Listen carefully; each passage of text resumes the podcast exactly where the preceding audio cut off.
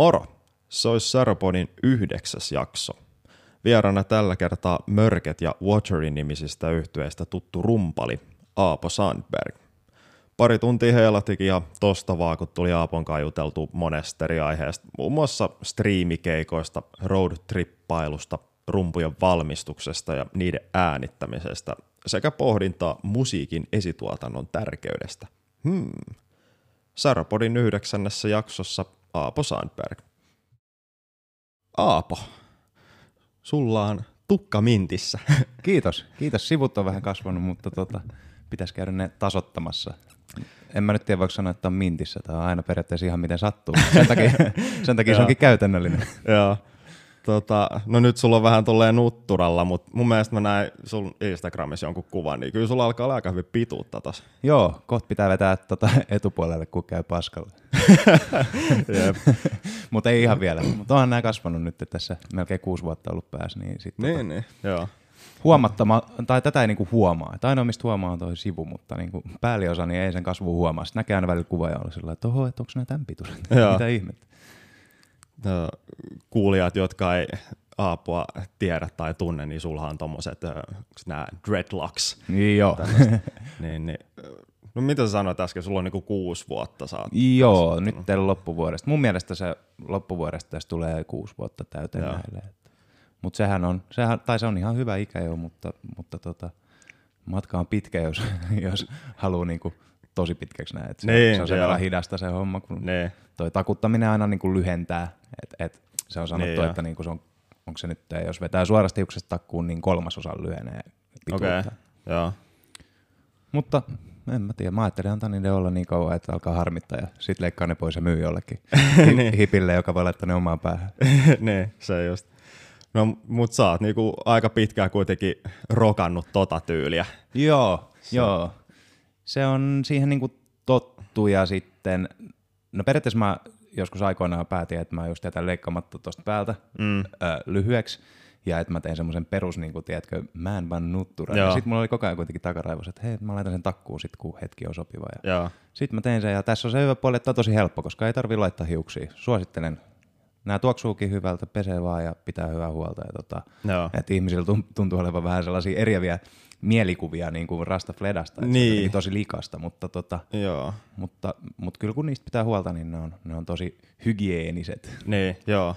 Se on just toi, että mä luulen, että tosi monella on tommoset omat oletukset, että mitä mm. se on, mitään siitä sen enempää tietämättä. niin, jep. Mutta kyllä toi tollanen joku hiustyylikin, niin kyllähän siitä tulee sit ajan myötä semmoinen aika iso osa semmoista omaa identiteettiä. Mm, just näin, just näin. Mulla on välillä ollut sillä että on tullut joltain kaverilta viestiä, että että hei, kävelit sä äsken tuolla, että mä näin sut kilometrin päästä. Ja, ja sitten niin kuin ainoa faktori, mikä se niin kuin tunnistava tekijä on ollut toi Fleda. Niin, et, se, et se on hauskaa, että siitä on tullut semmoinen oma juttu. Vaikkakin niin kuin näitähän näkee nyt aina silloin tällöin, mutta mut, mut kyllä monet on myös ää, niin kuin tunnistanut mut sitä kautta, niin, joo. kuinka pitkän matkan päästä. Se on tota, no mulla on kans vähän, mulla on vuosia ollut jonkun enemmän tai vähemmän partaa naamassa, että silleen varmaan tuntisin tai tuntisin olevani joku ihan eri tyyppi, jos mä tästä vetäisin yksi kaksi höyläkaljuksi. Mm, Et kyllä siitä niinku tulee semmoinen joku oma, oma juttu niin, sit kuitenkin. Niin. Jep. Tosin no, tukkatyyli mulla on ollut nyt aika pitkään kanssa sama, tämmöinen aika lyhyt. Tässä nyt on ollut just helppoa se, että sen voi itse pystyy niinku leikata ja niin, tälleen niin. näin. Mutta toisaalta sitten tässä nyt hiljattain mä oon ollut silleen, että kun on niin pitkä ollut tämmönen lyhyt, ehkä vähän mitään sanomaton hiustyyli, niin sitten mä oon miettinyt, että pitäisikö vähän kasvattaa ja katsoa, että jos sillä keksisi jotain mm, uutta, vähän pi- freshia Vedät pinkiksi. niin siis ei, mutta just jotain tuollaista ihan niinku vähän freshimpaa ajattelin, että niin, ehkä jotain väriäkin voisi laittaa jopa ja mm, tälleen mm. näin. En, en muista, että olisin en ole kai joskus teini, teinivuosina saato joskus värjätä tukkaa, mutta en ole kyllä sen jälkeen niin värjännyt. Niin. Mulla on joskus ollut mustat hiukset tota, ihan tuonne niinku alaselkään asti. Mm. Ja sitten tota, no se oli, se oli niinku, mitähän se oli, yläaste aikaa. Ja sitten sit mä leikkasin ne ja sitten mulla oli lyhyet tosi pitkään, mutta se oli se mun niinku heavy-vaihe ja sit silloin, silloin kasvatti ihan niinku kiitettävää pituuteen Fleda. Ja... Joo. No kyllä mä muistan kanssa, mulla oli just silloin yläasteikäisen oli tää tämmönen kunnon heavy vaihe. Mm, Et, mm. En, emmekä varmana ole ainoita. Mä luulen, että tota, tämänkin, tämänkin podcastin kuulijoissa tota, herää semmoinen pieni muisto siitä, niin. että kyllä sitä on aika samassa veneessä oltu. Joo, se oli silloin koki hyvin tarpeelliseksi, että kaikki näkee susta, että mitä musiikkia niin, sä kuuntelet. Kyllä mäkin just oli pitkä musta tukka. Mm. En nyt muista kuin pitkä se oli, mutta kyllä se niinku, reilusti tonne jonnekin rinnuksiin asti kuitenkin oli. Et. Jep, sillä että heiluu tuskassa. Niin, se just. Joo, mutta se on, No mutta toisaalta, öö, no mä unohdin jo mitä mun piti selittää. Ei se mitään. Tota, haluaisitko vähän kuulijoille kertoa, että kuka sä oot ja mistä sä tuut ja mitä sä teet? Ja... Uh, mistä mä aloittaisin? No aloitetaan nimestä. Uh, mä oon Aapo Sandberg. Uh, vähän joka paikan häärää ja tavallaan, mutta niin kuin vaikuttanut joissakin bändeissä. Soitan siis rumpuja. Mm. Ja sitten No mitä, mitäs merkityksellistä mä oon tehnyt? Oletko Ollut... muuten, muuten tästä stadista kotosi? Joo, joo, mä oon itse asiassa Itä-Helsingin Kontulasta. Uh, oh, yeah. Paha paikka. Ei, mutta siellä, siellä mä asuin koko tota, tai synnyin siellä ja asuin koko nuoruuden, nuoruuden siellä tuohon parikymppisiä asti. Sitten mä muutin hetkeksi Laajasaloon, eli sekin oli niinku melkein Itä-Helsinkiä ja, ja nyt sitten asustelen Meilahdessa. Joo. Itse asiassa Laajasalosta tulikin mieleen, että äh, muistan lukeneeni jonkun jutun, että nyt on alkanut joku valtava rakennushanke, että tuolta jostain Krunikasta vedetään joku hullu siltaverkosto sinne Joo. Laajasaloon. Tosin se on vissiin vähän enemmän julkiselle liikenteelle. Mutta. Joo, näin mä käsitin. Siis se, se tulee menee siis Katajanokalta. Ah, eli, okay. eli Katajanokalta silta suoraan. Ja se on sinänsä siis ihan tavallaan fiksu juttu, että, että siitä esimerkiksi, missä mä asuin silloin Laajasalossa, mm. Kruununvuoren rannassa, niin siitä on lyhyempi matka niin kuin Linnuntietä Katajannokalle kuin Herttoniemme, joka on lähin metroasema. Niin ne. sitten tavallaan, että kun sä menit stadiin, niin sun piti aluksi kiertää Herttoniemme, sitten siellä metrolla keskustaa ja sitten sieltä, mm. sieltä vielä, eli sehän nyt on niin kuin, että No mä nyt muutin pois sieltä vähän sen takia just, että ne kulkuyhteydet oli vähän nihkeet, Joo. että kun pyöri niin paljon niin kuin oma tekeminen painottui johonkin Kallio-keskusta-akselille, mm. niin tota, sitten siinä oli vähän vähän aina ongelma se, että jos meni vaikka myöhään, niin piti aina tavallaan pelata sen mukaan, että miten pääsee takaisin himaa. Joo. Ja, ja sitten se oli duunienkin kannalta vähän työlästä, kun välillä oli arkisinkin niin kuin myöhään meneviä työpäiviä ja muuta. Niin, mm. niin sitten nyt kyllä tämä keskusta on ollut kiva, tai keskustan lähistö on ollut kyllä tosi kiva siitä, että, että pääsee, pääsee ihan sairaan nopea kaikkialle ja mihin kelloaikaan mm. vaan. Mutta muuten se oli kyllä tosi siistiä aluetta se Kruunuvuoren ranta ja sinne just rakennetaan ihan sikana, mutta vähän oli vielä luontoa jätetty ja toivottavasti jätetäänkin. Joo se on kyllä tätä stadia rakennetaan kyllä aika kovaa tahtia ihan Jep. joka suunnassa. Jep, sepä se. Ja paljon turhia kauppakeskuksia, millä kukaan ei tee mitään. niin, se just. Öö, no sä tuossa mainitsitkin, että sä soitat useammassakin eri bändissä. Joo. Mut sä vissiin kuitenkin soitat näissä kaikissa rumpuja. Joo. joo. Haluatko vähän kertoa näistä prokkiksista, että millaista, millaista ja minkä nimistä? Ja... Joo, tota, No tällä hetkellä aktiivisena pyörii ehkä ensisijaisesti toi Mörket, johon mä liityin 2019 keväällä. Et niiden sen aikainen rumpali, joka on ollut niinku, sehän vanha bändi, tai paljon vanhempi, mutta tota, niiden sen aikainen rumpali joutui lähteä Belgiaan duuniin, tai joutui ja joutui, niin kuin sai sieltä työpaikan niin, sinne, niin, niin, tota, niin sitten, sitten se niiden laulaja Erik laittoi mulle viestiä, me ei silloin tunnettu edes kauhean hyvin, mutta se pisti mulle viestiä, että hei, tarvittaisiin rumpalia, että haluatko lähteä, ja sitten mä olin sillä että, että mulla on sikana duunia ja, ja ne, sitten ne. Niinku, muita bändihommia ja muuta, mutta et, et, kyllähän mä voin niinku, tulla testaa ainakin ja tuuraa mm. ja vähän tällä, mutta sitten se aika nopea jotenkin lähti rullaa sen verran hyvin ja, ja just ei tiedetty milloin tämä niinku, että mikä sen vanha rumpalin meininki oli, että meinaako jäädä Belgiaa vai mitä, niin sitten mä, sit mä vaan hyppäsin siihen kelkkaan messiin ja, ja tota, niillä oli just niinku uusi levy ollut työn alla, ja biisit oli periaatteessa valmiita sen, mm. sen, ö, sen hetkisen rumpalin kanssa tehtyjä, niin sitten sit mä otin ne siitä haltuun ja otin vanhat biisit haltuun ja sitten aika nopea lähettikin jo keikalle, keikalle mutta ja, ja. se on ollut tosi kiva, kivaa vaihtelua niin kuin omaan tekemiseen. Mm. Ennen kaikkea ehkä sen takia, että kun on aina elänyt vähän sellaisella tykittelyfiiliksellä, niin kuin, että on Niin, niin. setissä on hirveästi kaikki kilkuttimia. No se nyt on ollut jo pitkä prosessi, että niin kuin rumpusetti pienenee koko ajan. Niin. ei enää toimi aivot, niin tota, sitten on vähemmän valinnanvaraa, mihin lyödä, niin se on mulle ollut tosi toimiva ratkaisu. Mutta, Joo. tota, mutta toi Mörket-homma oli sitten siinä mielessä kiva, että kun mä oon aina soittanut esimerkiksi tuplaspeduilla, Joo. niin, niin ne kaikki biisit oli tehty sinkkuspedulla. Ja, ja tota, sit mä, sit mä olin sillä että, no, et en mä ota tähän edes tuplia, niin kuin, että, että mä vedän kanssa sinkkubasarilla. Joo. Ja sitten mun setti oli aluksi sillä että mulla oli ihan perus pari tomia, ää, haitsu, pari crashia ja raidi. Että mä tavallaan normaalisti käytin vielä Chinaa ja no sitten oli ne tuplat ja joskus on ollut aikoinaan jotain niin splasheja ja kaikkea muuta kilkutinta, mm. mutta, mutta sitten tavallaan mä vedin tosi pelkistetyllä setillä ja sinkkubasarilla ja se on, se on tota, opettanut todella paljon, koska huomaa, että va- paljon omassa soitossa nojaa niin kuin tuplien käyttöön. Joo. Et filleissä ja kompeissa ja muussa, niin sitten kun sulta poistettiin se vaihtoehto, niin sun piti vähän niin kuin lähestyä eri tavalla sitä, Joo, miten joo. sä soitat. Se oli, se oli siistiä. Huh.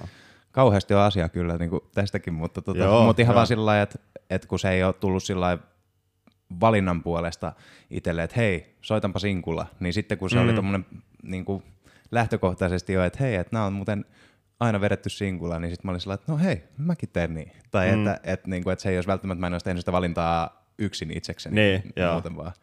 Ja varsinkin kun genre on kuitenkin sellainen, että siihen aika hyvin ne istuu.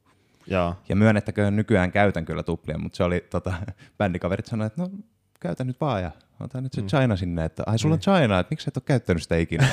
ja nyt ne tuplat ja nyt tehdään vähän tuplabasarikomppeja. Sitten mä olin, että no okei, että back, back to basics. Back to my basics. niin, se just. Kyllä. Joo. Öö, no sit soitat kans Waterissa. Joo, Joo. ja sieltähän on pitkälti, tai Wateri on sellainen, niin kuin, että se oli, se oli Meitsin tuon oman niin kuin, bänditoiminnan sellainen todellinen aloittaja. Niin, niin, Et, joo. mutta, mutta nyt me ollaan oltu kovin epäaktiivisia osittain koronan myötä ja sitten, että meillä on ollut kaikki niin kuin, noita jäsenvaihdoksia ja muuta ja sitten, sitten tällä hetkellä ollaan vähän, että mihin suuntaan mennään. Et saa, Mm. nähdä, saa nähdä, mitä tehdään Joo. tulevaisuuden kanssa. Voi olla, että keskitytään muihin juttuihin ja vedetään ehkä vielä joku semmoinen final show jossain mutta mut et, mut et Watery oli kyllä jo itelle, itelle semmoinen niinku iso prokkis ja siitä, siitä, ne on vieläkin mun parhaita ystäviä ne tyypit mm. ja et se, oli, se oli tosi hieno reissu ja ei, ei varmaan olisi asiat näin hyvin kuin nyt on ilman, ilman sitä bändiä. Joo. Tota, Mörketti ja Wateri on mulle silleen aika tuttui, mutta tota sit sa, sulla on kanssa tämmönen uh, Never Heard Street.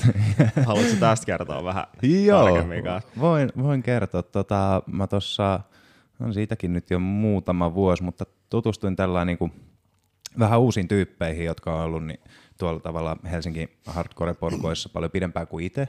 Joo. Et, että vähän vanhempia tyyppejä, ja, mutta ikuisesti nuoria. ja tota, Niin, joo. sitten me saatiin siis sellainen idea, että perustetaan bändi, joka on sillä lailla, että, että ei tehdä mitenkään liian tosissaan asioita. Vähän semmoinen, niin kuin, mä, mä oon aina sanonut, tunteiden roskakori. Että tekee vaan jotain ja sitten tavallaan, että se musa on niin kuin periaatteessa ihan tosissaan soitettua ja niin kuin, no biisit nyt voi, mä vähän niin kuin idea oli se, että sulla voi olla ihan kuinka tyhmän tuntunen riffi tai juttu vaan ja sitten se voi kuitenkin toimia biisissä, mm. että, että je- jengi niin kuin stressaa vähän liikaa sitä, että onko se biisi nyt hyvä, kun sinne laittaa riffiä ja siellä laittaa kompia ja jotkut tyhmät laulut päälle, niin, mm. niin kyllä se yleensä toimii. Tai ainakin, ainakin siltä se tuntui. Mutta tota, sitten me perustettiin tosiaan aluksi semmoinen bändi kuin Härkäannos, Joo. ja me tehtiin pari tota, tällaista kolmen biisin julkaisua. Toinen niistä oli Splitti Facetompin kanssa. Ja tota, ne oli aika semmosia justiin, että mennään treenikselle, painetaan rekkiin ja vedetään ilman klikkiä yhdellä otolla kaikki sisään. Ja sitten se on siinä. Sitten mä miksaan se tosi huonosti ja sitten julkaistaan se. Mutta tota, sitten kun se härkäannos jäi, niin osa niistä soittajista ja minä perustettiin sitten toi Never Heard Street vähän niin kuin siihen raunioille. Ja siinä on meininki oikeastaan ihan sama. Että tota, et Joo. Ainoa, että on vähemmän laulajia, että härkäannoksessa oli parhaimmillaan kolme frontmania, mutta nyt Okei. ne, Never Heard Streetissä on vain yksi. Mutta tota, sen kanssa me ollaan, meillä on eka demo ollut miksauksessa joku puoli vuotta, kun me ei saada mitään aikaa, mutta tota, ja meillä on kohta toka demo jo valmis sävelletty ennen kuin tota eka on edes julkaistu. Niin. Tämä on tämmöistä kiva, kiva tota, duunailua kaiken muun ohelle. Ja sellainen, sellainen prokkis on mun mielestä hyvä olla kaikilla, koska se on, on niinku, se vie pois siitä, siitä varsinkin jos on niinku tuskasta luoda jotain asioita. Mm. Esimerkiksi, että sulla on hirveät paineet kirjoittaa uusia biisejä tai, tai lukko siinä kirjoittamisessa tai muu, niin sitten se, että sä meet juomaan muutamat oluet ja teet ihan mitä sattuu mm. friendien kanssa, niin se, se on mun mielestä jokainen ihminen tarvitsee sitä jossain määrin. Se on jo just, varsinkin jos on semmoinen bändi prokkis, millä on vähän isommat tavoitteet, niin se, se voi olla välillä vähän sellaista, että se ei ole ehkä niin hauskaa aina, mm. niin onhan se nyt sitten hyvä, että löytyisi jotain muitakin tapoja tehdä sitä musaa ja niin kuin sitä itseään silleen, että on semmoinen vähän niin kuin just for fun meininki kanssa. Yep. Niin tota, näillä on, no onhan näilläkin tota tosi tärkeä merkitys aina kuitenkin. Mm. Ja parhaimmillaan se voi jopa herättää niin kuin se, että poistuu kokonaan siitä, niin se voi herättää jonkun ihan uuden fiiliksen, niin kuin vaikka sä tekisit jotain ihan muuta. Soittaisit vaikka ihan eri soitinta, mm. tai mitä vaan, niin, niin mä uskon jotenkin, että se saattaa myös yhtä hyvin herättää sit sellaisen, että hei, että nyt mä saankin tällaisen idean siihen, minkä mä ollut ihan jumissa. Tai, niin, tai tiedätkö, joo, vähän ju, no just niin karkaa siitä, karkaa siitä niin kuin pohjasta, johon tosi helposti jumiutuu, varsinkin painealla työskennellessä. Mm. Jep. Ö, mutta nämä kaikki prokkikset on sitten kuitenkin käsittääkseni aika semmoista punk kautta HC-kamaa. Joo, joo, kyllä se siihen painottuu. Et toki sitten, mikä on mun mielestä tosi kivaa ja mitä on onnekseni päässyt aina myös toteuttaa on se, että, että kaikki bändit, missä on ollut, on vähän just jollain tasolla niinku rikkonut, rikkonut niitä niinku boundaries, vai mit, miten sen sanoisi, niinku vähän sillä lailla, että, että ei ole ehkä ollut, yksikään mun bändeistä ei ollut maailman genre-uskottavin, missä on itse ollut mm. mukana, mutta mutta jokainen niistä on myös tuo, niin kuin, jokaisessa niistä on päässyt tekemään jotain tosi kiinnostavaa. Ja niin kuin sillä mm. että kun jengi on tehnyt niin kuin vaikka jossain hardcore punk hommasta, niin, niin 50 vuotta sitä tavaraa jo, niin sitten, että se on mun, mun mielestä on ollut tosi virkistävää olla mukana bändeissä, jotka ei tee samoja asioita, mitä on tehty jo 50 vuotta, vaan jotka, jotka vähän jotenkin edes tavallaan sivuaa sitä perusrakennetta. On se niin kuin ihan sama mikä, että tuoksi siihen jotain muita genrejä vai, vai onko se jotenkin outo, onko se jotain tosi proge, mikä ei ole sille yhtään ominaista tai niinku mm. tällaisia asioita, niin niitä kun on päässyt sotkeen myös, niin se on, pitänyt, se on toinen asia, mikä on pitänyt tosi virkeänä Joo. Niin kuin noiden, noiden juttujen osalta. Joo. Joo, no. tähän voi vielä mainita, nyt kun puhutaan näistä projekteista, niin tota, mm. nyt hiljattain on vielä soittanut semmoisen semmoisen bändin kuin Mora kanssa, jotka on kanssa aika pitkä linja vaikuttajia tota, Helsingistä – Helsingistä, niin niiden, niiden kanssa on käynyt soittaa ja mä tota, soitan rummut niiden tulevalle levylle. että okay. niillä, on, niillä on demot valmiina. Ja me ollaan käyty yhdessä treenaa ja sitten mä oon ollut vähän tota, messissä sovittamassa lauluja ja ollaan vähän demotettu lauluja tuossa meidän treeniksellä. Ja, mm. ja siihen ainakin meidän soittaa rummut sitten studioon, mutta kun tässä on niin paljon sitten kaikkea hässäkkää, niin jännittää, jännittää se, että kun niilläkin on normaalitilanteessa aika paljon keikkoja Joo. ja ne on käynyt paljon justiin pienillä rundeilla Euroopassa ja missä lie, niin, tota, niin sitten ei halua tavallaan ryhtyä liikaan, ei, koska sitten, että niin kuin, ei halua olla jarru jollekin prokkikselle, missä menee niin, hyvin, niin sitten niin, mä oon tosi huono sanoa ei, ja mä tykkään soittaa, ja mä tykkään soittaa eri ihmisten kanssa, mm. mutta et just, että mä toivon, että mä saan itse aikatauluttua niin, että mä pääsisin niiden kanssa keikallekin, koska se, niillä on keikoilla aina ollut tosi hyvä mm. meno, ja niillä on hyviä biisejä, ja, ja näin, niin toivotaan, toivotaan että meitsillä riittää kalenterissa tilaa jonkun verran edes. Se on aika, aika semmoinen kaikista tasavertaisin valuutta, että niin, sitä niin. on kaikilla saman verran ja Just näin. se on vähän aina sitten, että miten sitä käyttää. Tota, miten saat niin kuin tällaiseen punk HC skeneen vähän niin kuin päätynyt Oletko sä niinku aina ollut enemmän tämän musiikin fiilistelijöitä vai? Mm.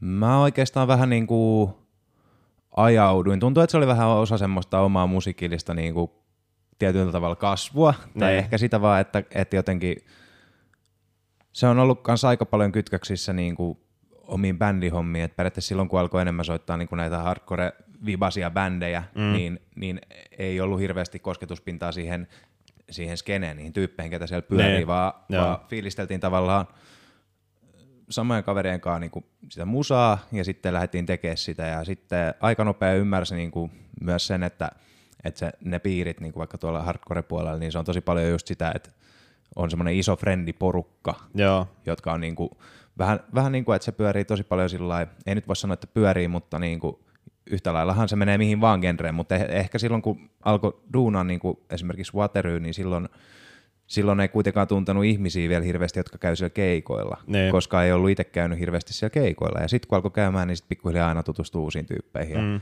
uusiin tyyppeihin ja uusiin tyyppeihin. Ja, tota, ja sitten just pikkuhiljaa niin alkoi muodostaa niiden tyyppien kanssa bändejä. Ja, Joo. ja sitten vähän niin kuin, kun ei se mun mielestä, ei se, tämä saattaa kuulostaa siltä, mutta ei se mun mielestä ole sitä, että se olisi semmoinen porukka, mihin pitää jotenkin päästä sisään, vaan niin, ehkä se on niin. enemmänkin se niin kuin oma-aloitteisuus, että että että menee, tukee bändejä, mm. Käy, käy keikoilla ylipäätään ja, mm. ja näin, niin se, se oli ehkä se kuitenkin, mikä sitten ajoi vielä enemmän siihen niin kuin sisään. Mutta niin. tota, mikä se, mi, miten mä päädyin siihen, no me, meillä oli vielä niin kuin ennen Wateryä, niin tota, samojen tyyppien kanssa kuin mitä Watery, paitsi että tota, oli aiemmin kaksi kitaristia ja sitten ei ollut onni lauluissa vielä, mutta että Watery mm. lähti meidän niin kuin vanhan bändin Cheon jälkeen ja, ja Cheo soitti niin kuin semmoista vähän häröä, ei, ei voi sanoa häröä, mutta niin kuin tehtiin, tehtiin metalcorea.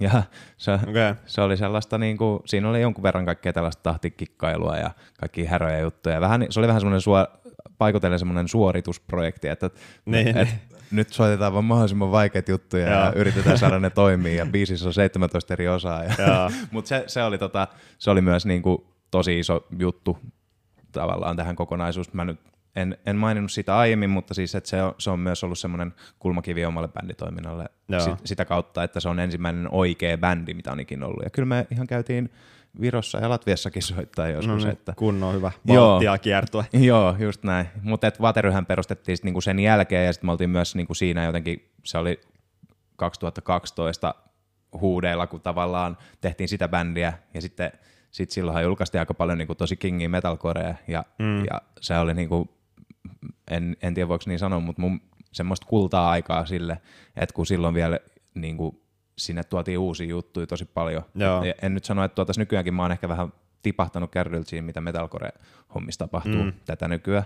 Että ei ole jotenkin, ei ole tullut kuunneltua hirveän paljon, mutta että, mutta että silloin se oli jotenkin kova suudessa. Suomessa oli tosi vähän metalcore-bändejä, mm. tai ainakin mulla on semmoinen muistikuva, että, että niitä ei ihan hirveästi no, ollut. se oli silloin 2010 siinä paikkeilla, mm plus miinus kolme vuotta, niin siihen aikaan tuntui, että se koko genre vasta vähän niin kuin rantautui tänne. Niin, sepä se. Et, et silloin se vasta alkoi löytää sitä paikkaansa mm, täällä. Mm. Kyllähän täällä nyt jon, jonkunlainen skenekin varmasti jo silloin oli, mutta kyllähän se, niinku se siitä on kasvanut huomattavasti. Joo, todellakin, todellakin.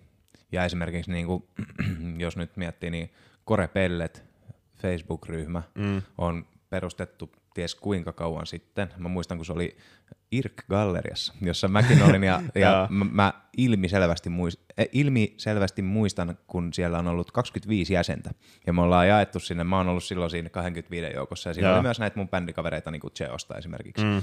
ja tota, sinne on silloin jaettu Irk-gallerian semmoiseen ryhmään linkkejä, että hei, löytyi tämmöinen kova bändi. Ja, ja sitten jengi on käynyt kuuntelemaan ja kommentoinut. Ja sitten jossain vaiheessa joku heitti, että hei, pitäisikö siirtää Facebookiin tämä nyt, kun Facebook alkaa olla juttu. Että jengihän käyttää niinku Facebookia. Mm, ja sitten no siirretään. Ja, ja tota, siellä on nyt, mitähän siellä on, varmaan puolitoista tuhatta jäsentä siinä ryhmässä. Olisiko se, se jotain semmoista? Joo. joo. Et se on hassu miettiä tavallaan, että se on ollut 25 henkilön ää, niin kuin IRK-galleria, tämmöinen pieni yhteisö, mm. josta on sitten tullut tavallaan noinkin iso, ja siellä on varmasti, siis jengi, jengihan on tosi paljon niin kuin verkostotunut, löytänyt uutta musaa, löytänyt uusia frendejä. Joo, on. Kaikki toi, niin se on jotenkin ihan uskomatonta, ja, ja väitän kyllä, että ei, ei tavallaan täällä Suomessa olisi yhtä niin kuin yhteisöllinen meno noissa piireissä, jos sitä ryhmää ei olisi. Mm, joo. Et se on tehnyt tosi ison niin kuin, vaikutuksen kaikkeen. Joo, samaa mieltä. Jengi sopii sillä, että hei, et no nyt ei ole hetkeä sopinut ikävä kyllä, mutta se, että jos on joku keikka, niin hei, että mä oon menossa tonne ajaksi kukaan täältä tai täältä ja järkätäänkö kimppakyyti, nähdäänkö ennen keikkaa, tehdäänkö jotain, tiedätkö, tuommoista niin mun mielestä ihan mm. loistavaa, loistavaa hommaa. Kyllä. Shout out Korepelle. Kyllä, ja lisämainintana vielä, että sen tota, ryhmän nimi Kore Pellet hän on lähtenyt siitä, että joku oli joskus kirjoittanut johonkin foorumille jotain tällaista, tiedätkö, että silloin kun just tämä genre oli vähän pienempi ja näin, niin joku oli ne. kirjoittanut johonkin foorumille jotain, että jotain, en muista sitä koko lausetta, mutta että siinä oli mainittu sillä, että täällä on nykyään vaan näitä korepellejä tai jotain vastaavaa, ja, ja siitä tuli se nimi sitten. Joo, todellakin. No, mä itse asiassa vaan miettii, tai on miettinyt tässä et tota, vähän just tota punkkia HC-skeneä. Mm. Miten sä näet, että miten tämä skene on nyt ikään kuin voinut näin pandemia-ajan, tai noin niin kuin yleensäkin? Mm. Onko bändit ihan voimissaan? Ja... Kyllä mä uskon. Varmaan niin kuin monilla muillakin genreillä, niin tota, tai monilla muilla bändeillä tai millä tahansa, mm. niin – niin tietenkin kun ei ole keikkoja ja on niin kuin periaatteessa monilta on mennyt duunit nyt, no nyt tähän alkaa helpottaa, mutta niin kuin, että, mm. Että jengillä on ollut paljon aikaa istua baarissa tai istua yksin himassa sen, sen sijaan, että, että tekisi asioita, niin kyllä mä uskon silti, että niin kuin monet bändit on tehnyt musaa. No kaikki prokikset, missä mä itse mukana on tehnyt musaa. Joo. se nyt varmaan menee siellä sun täällä. Ainoa sitten tietty, että kun keikat on jotenkin tuntuu niin kuin noissa No oikeastaan ei, ei siinäkään voi sanoa mitään tiettyä genreä, mutta et koska keikat on kuitenkin se tosi iso, iso vaikutus siihen kaikkeen, että niin, et siellä näkee, just. siellä tapahtuu, siellä saa sen adrenaliinin mm. ja, ja niin kuin meiningin, niin tota, toki niiden puuttuminen sit vaiku, vaikuttaa varmasti, ja sitten myös, että kun ei ole, ei ole niin paljon päässyt soittaa livenä, niin sitten varmaan bändeillä ja, ja miksei ihmisilläkin, katsojillakin, niin on, on sillä lailla, että miten tämä homma nyt toimii, kun niin. ei ole päässyt hetkeä tekemään, mutta, tota, mutta kyllähän se sitten niin kuin paljon just vaikuttaa siihen, että et, et ne keikat on kuitenkin se, mihin tulee yleensä about kaikki. Niin. Paitsi jos on joka viikonloppu lepakkomiehessä, niin sitten ei välttämättä tule ihan kaikki, koska ne tulee vain joka toinen viikko, koska ihan joka viikonloppu ei jaksa. Niin. Mut, mutta niin kuin, kuitenkin, et, et, mutta mut mä näen, että se pätee yhtä lailla kaikkiin. Joo, varmaan aika sama mm. havaittavissa kyllä mm. ihan niin kuin. Mm. Toki nyt sitten no yksi asia, mikä vaikuttaa ehdottoman positiivisesti on Punks 2, joka, joka, josta oli vähän aikaa sitten, siitä nyt ei mun mielestä tarvi, siitä on puhuttu aika paljon. Ja niin, kuin, niin se oli tuossa kesällä aika semmoinen polttava puheenaihe, hyvä kun otit sen esille, koska mm tavallaan ei, just niin kuin sanoit, ei siinä tarvi alkaa sen enempää jauhaa, siitä on jo puhuttu paljon, mutta halusin ehkä ottaa just esille tänne, mm. että silloin on ollut iso vaikutus. Joo, ja sitten ja luin jostain justiin kommentin, että niinku, että tulee paljon uusia hyviä bändejä, tulee paljon hyviä levyjä ja jne, jne, mutta, mutta niin kuin toi on parasta, mitä koko skenellä on tapahtunut pitkään Joo, aikaan. todellakin. Ja, ja siinä niin kuin, on kyllä ihan samaa mieltä. Ää, ja sitten tietty, että muut genret vähän niin kuin genreittäin otti sitä haltuun ja mm. teki sitä lisää. Ja se on, se on tota välttämätöntä, koska, koska mä näen varsinkin niin kuin noissa nimenomaan vaikka punkkipuolen jutuissa, kun siellä otetaan paljon kantaa ja, ja mm. ollaan näin, niin kuin, että hei, et tasa-arvon puolesta ja, ja tiedätkö, eläinten oikeudet. Ihan sama, siellä on paljon niin kuin tuollaisia kantaa ottavia bändejä, mm. kantaa ottavia sanotuksia ja kaikkea, mutta silti sä menet keikalle ja sulle ei ole turvallinen olla, niin, niin, niin se on vähän jotenkin todella isossa ristiriidassa. Jep. Mutta sitten myös painotan sitä, että toi koko homma, niin kuin mistä noi lähti, on, on kyllä koko yhteiskunnan ongelma. Se on vaan niin iso mm.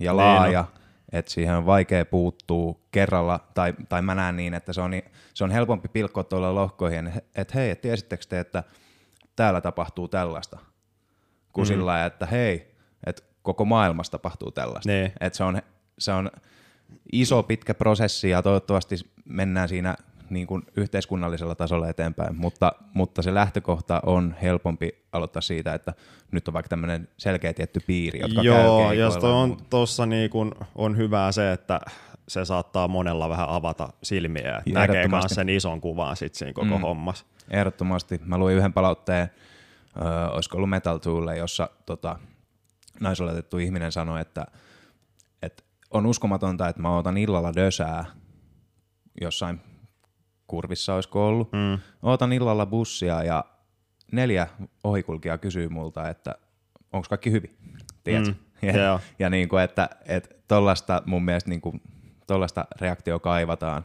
Mm. Ja Mm, ei, siitä, ei siitä voi sanoa mitään muuta. Tai niin kuin sillä lailla, että, niin. että just näin. Mutta, mutta se ongelma on paljon isompi kuin minkään musaskenen ongelma. Ja, Joo. ja sekin on, on. toivottavasti paranee ajan kanssa. Joo. No tosta mä just on, jäin sitäkin miettimään, että no öö, niin kuin tässä tuli esille, tästä on muustakin kyse kuin vaan näistä keikoilla tapahtuneista jutuista, mutta toisaalta tässä ei ole ollut hirveästi keikkoja, niin silleen vaan kiinnostaa tietää, että sitten kun alkaa olemaan taas keikkoja, niin, niin alkaako, aletaanko me saamaan vähän semmoista dataa, että onko täällä ollut joku iso merkitys, että onko mm. tapahtunut jotain muutosta sitten siellä niin kuin, ö, keikoilla. Mä toivon, mä toivon, ja se on aina iso juttu, niin kuin, tai sillä mitä esimerkiksi nainen kokee, kokee ahdistelutilanteessa, niin se, että sen uskaltaa ulkoistaa, ja, mm. ja tavallaan, että koska, koska nimenomaan rakenteet on ihan miten sattuu, niin, niin se, että sä uskallat – uskallat viedä se eteenpäin on aina vaikeeta, mutta mm. mä luulen, että tällaiset kaikki niin kuin, niin kuin nämä kaikki two-tilit, niin se pienentää sitä kynnystä huoma- huomattavasti. Ja Joo. sitten myös se, että mä luulen, että se on niin kuin esimerkiksi perus siis miehelle helpompi puuttua tilanteeseen, kun ymmärtää sen ongelman. Mm. Niin, e, jota, jota se myös auttaa, jos, jos ottaa ne tilinpäivitykset tosissaan ja niin kuin lukee niitä ja, ja ymmärtää tavallaan, missä se vika on, niin, mm. niin se myös se madaltaa sitä kynnystä niin kuin kertoa noista jutuista, mutta se madaltaa myös ihmisten kynnystä puuttua niihin juttuihin, mm. koska ne ei ole enää sillä lailla, että ihan sama ei ole mun asia, vaan niin, ne on sillä lailla, että hei, että tämä muuten on tasa mun asia. Tai tiedätkö sillä lailla, että ja, ja kannustan, kannustan kaikkea siihen. Joo. Pyrin itse tekemään jokaisessa mahdollisessa tilanteessa kaikkeni sen eteen, että niiltä vältyttäisiin. Mm, joo, se on just näin. Tota, no voitaisiin tästä aiheesta tälle ihan suoraan hypätä vähän ehkä köykäisempiin aiheisiin. Joo. Tuossa kesällä te kävitte, tai olit sun muijankaan roadtrippailemassa. Joo. Te, teillä oli tämmöinen tuunattu paku. Joo, millä te on... lähditte. Haluatko vähän kertoa tästä, että mikä juttu ja mikä auto ja missä te kävitte ja Joo. Tämmöistä. Joo, mä voin yrittää laittaa tätä jotenkin aikajanaan, mutta siis mun tyttöystävän kanssa, olikohan se olikohan se alkuvuodesta jo, no, no sillä ehkä varhaisessa keväässä, niin, mm. niin tota, hän alkoi seuraa jotenkin vaan kaikkia tämmöisiä vanlife-juttuja ja, ja jengistä, jotka rakentelee, niistä on aika paljon YouTubessa, no tosi mielenkiintoisia, niin on Joo. aika paljon kaikki niin kuin, vlogeja, missä jengi reissailee ja Toki, mm. toki sit siinä on se, se, että me ollaan Suomessa ja ne on yleensä jossain, missä on lämmin ja kivaa ja, ja niin kuin, tiedät, niin. ihan sairaasti kaikkea, eikä ole tuollaista merta välissä, että sä voit vaan ajella mihin huvittaa, mutta alkoi seurailla niitä ja sitten se oli vaan sillä että hitsi, että tuollainen paku olisi kova juttu. Ja, ja mm. sitten se, siinä meni joku pari viikkoa, niin se teki kaupat tota, 96 vuoden Volkswagen Transporterista. Ja, ja kova. Tota, sitten sit se, niin kuin, se, on, se on hänen paku, ja mä olin niin kuin siinä rakentamassa mukana, mutta, mutta sitten se, sit se auto oli ostettu ja – Mä ehkä vähän huijasin tuossa alkukevästä, koska mä muistan, että silloin oli todella kylmä. Eli se on ollut kyllä ihan niin kuin, tiedätkö, talviaikaa joku se on ostettu.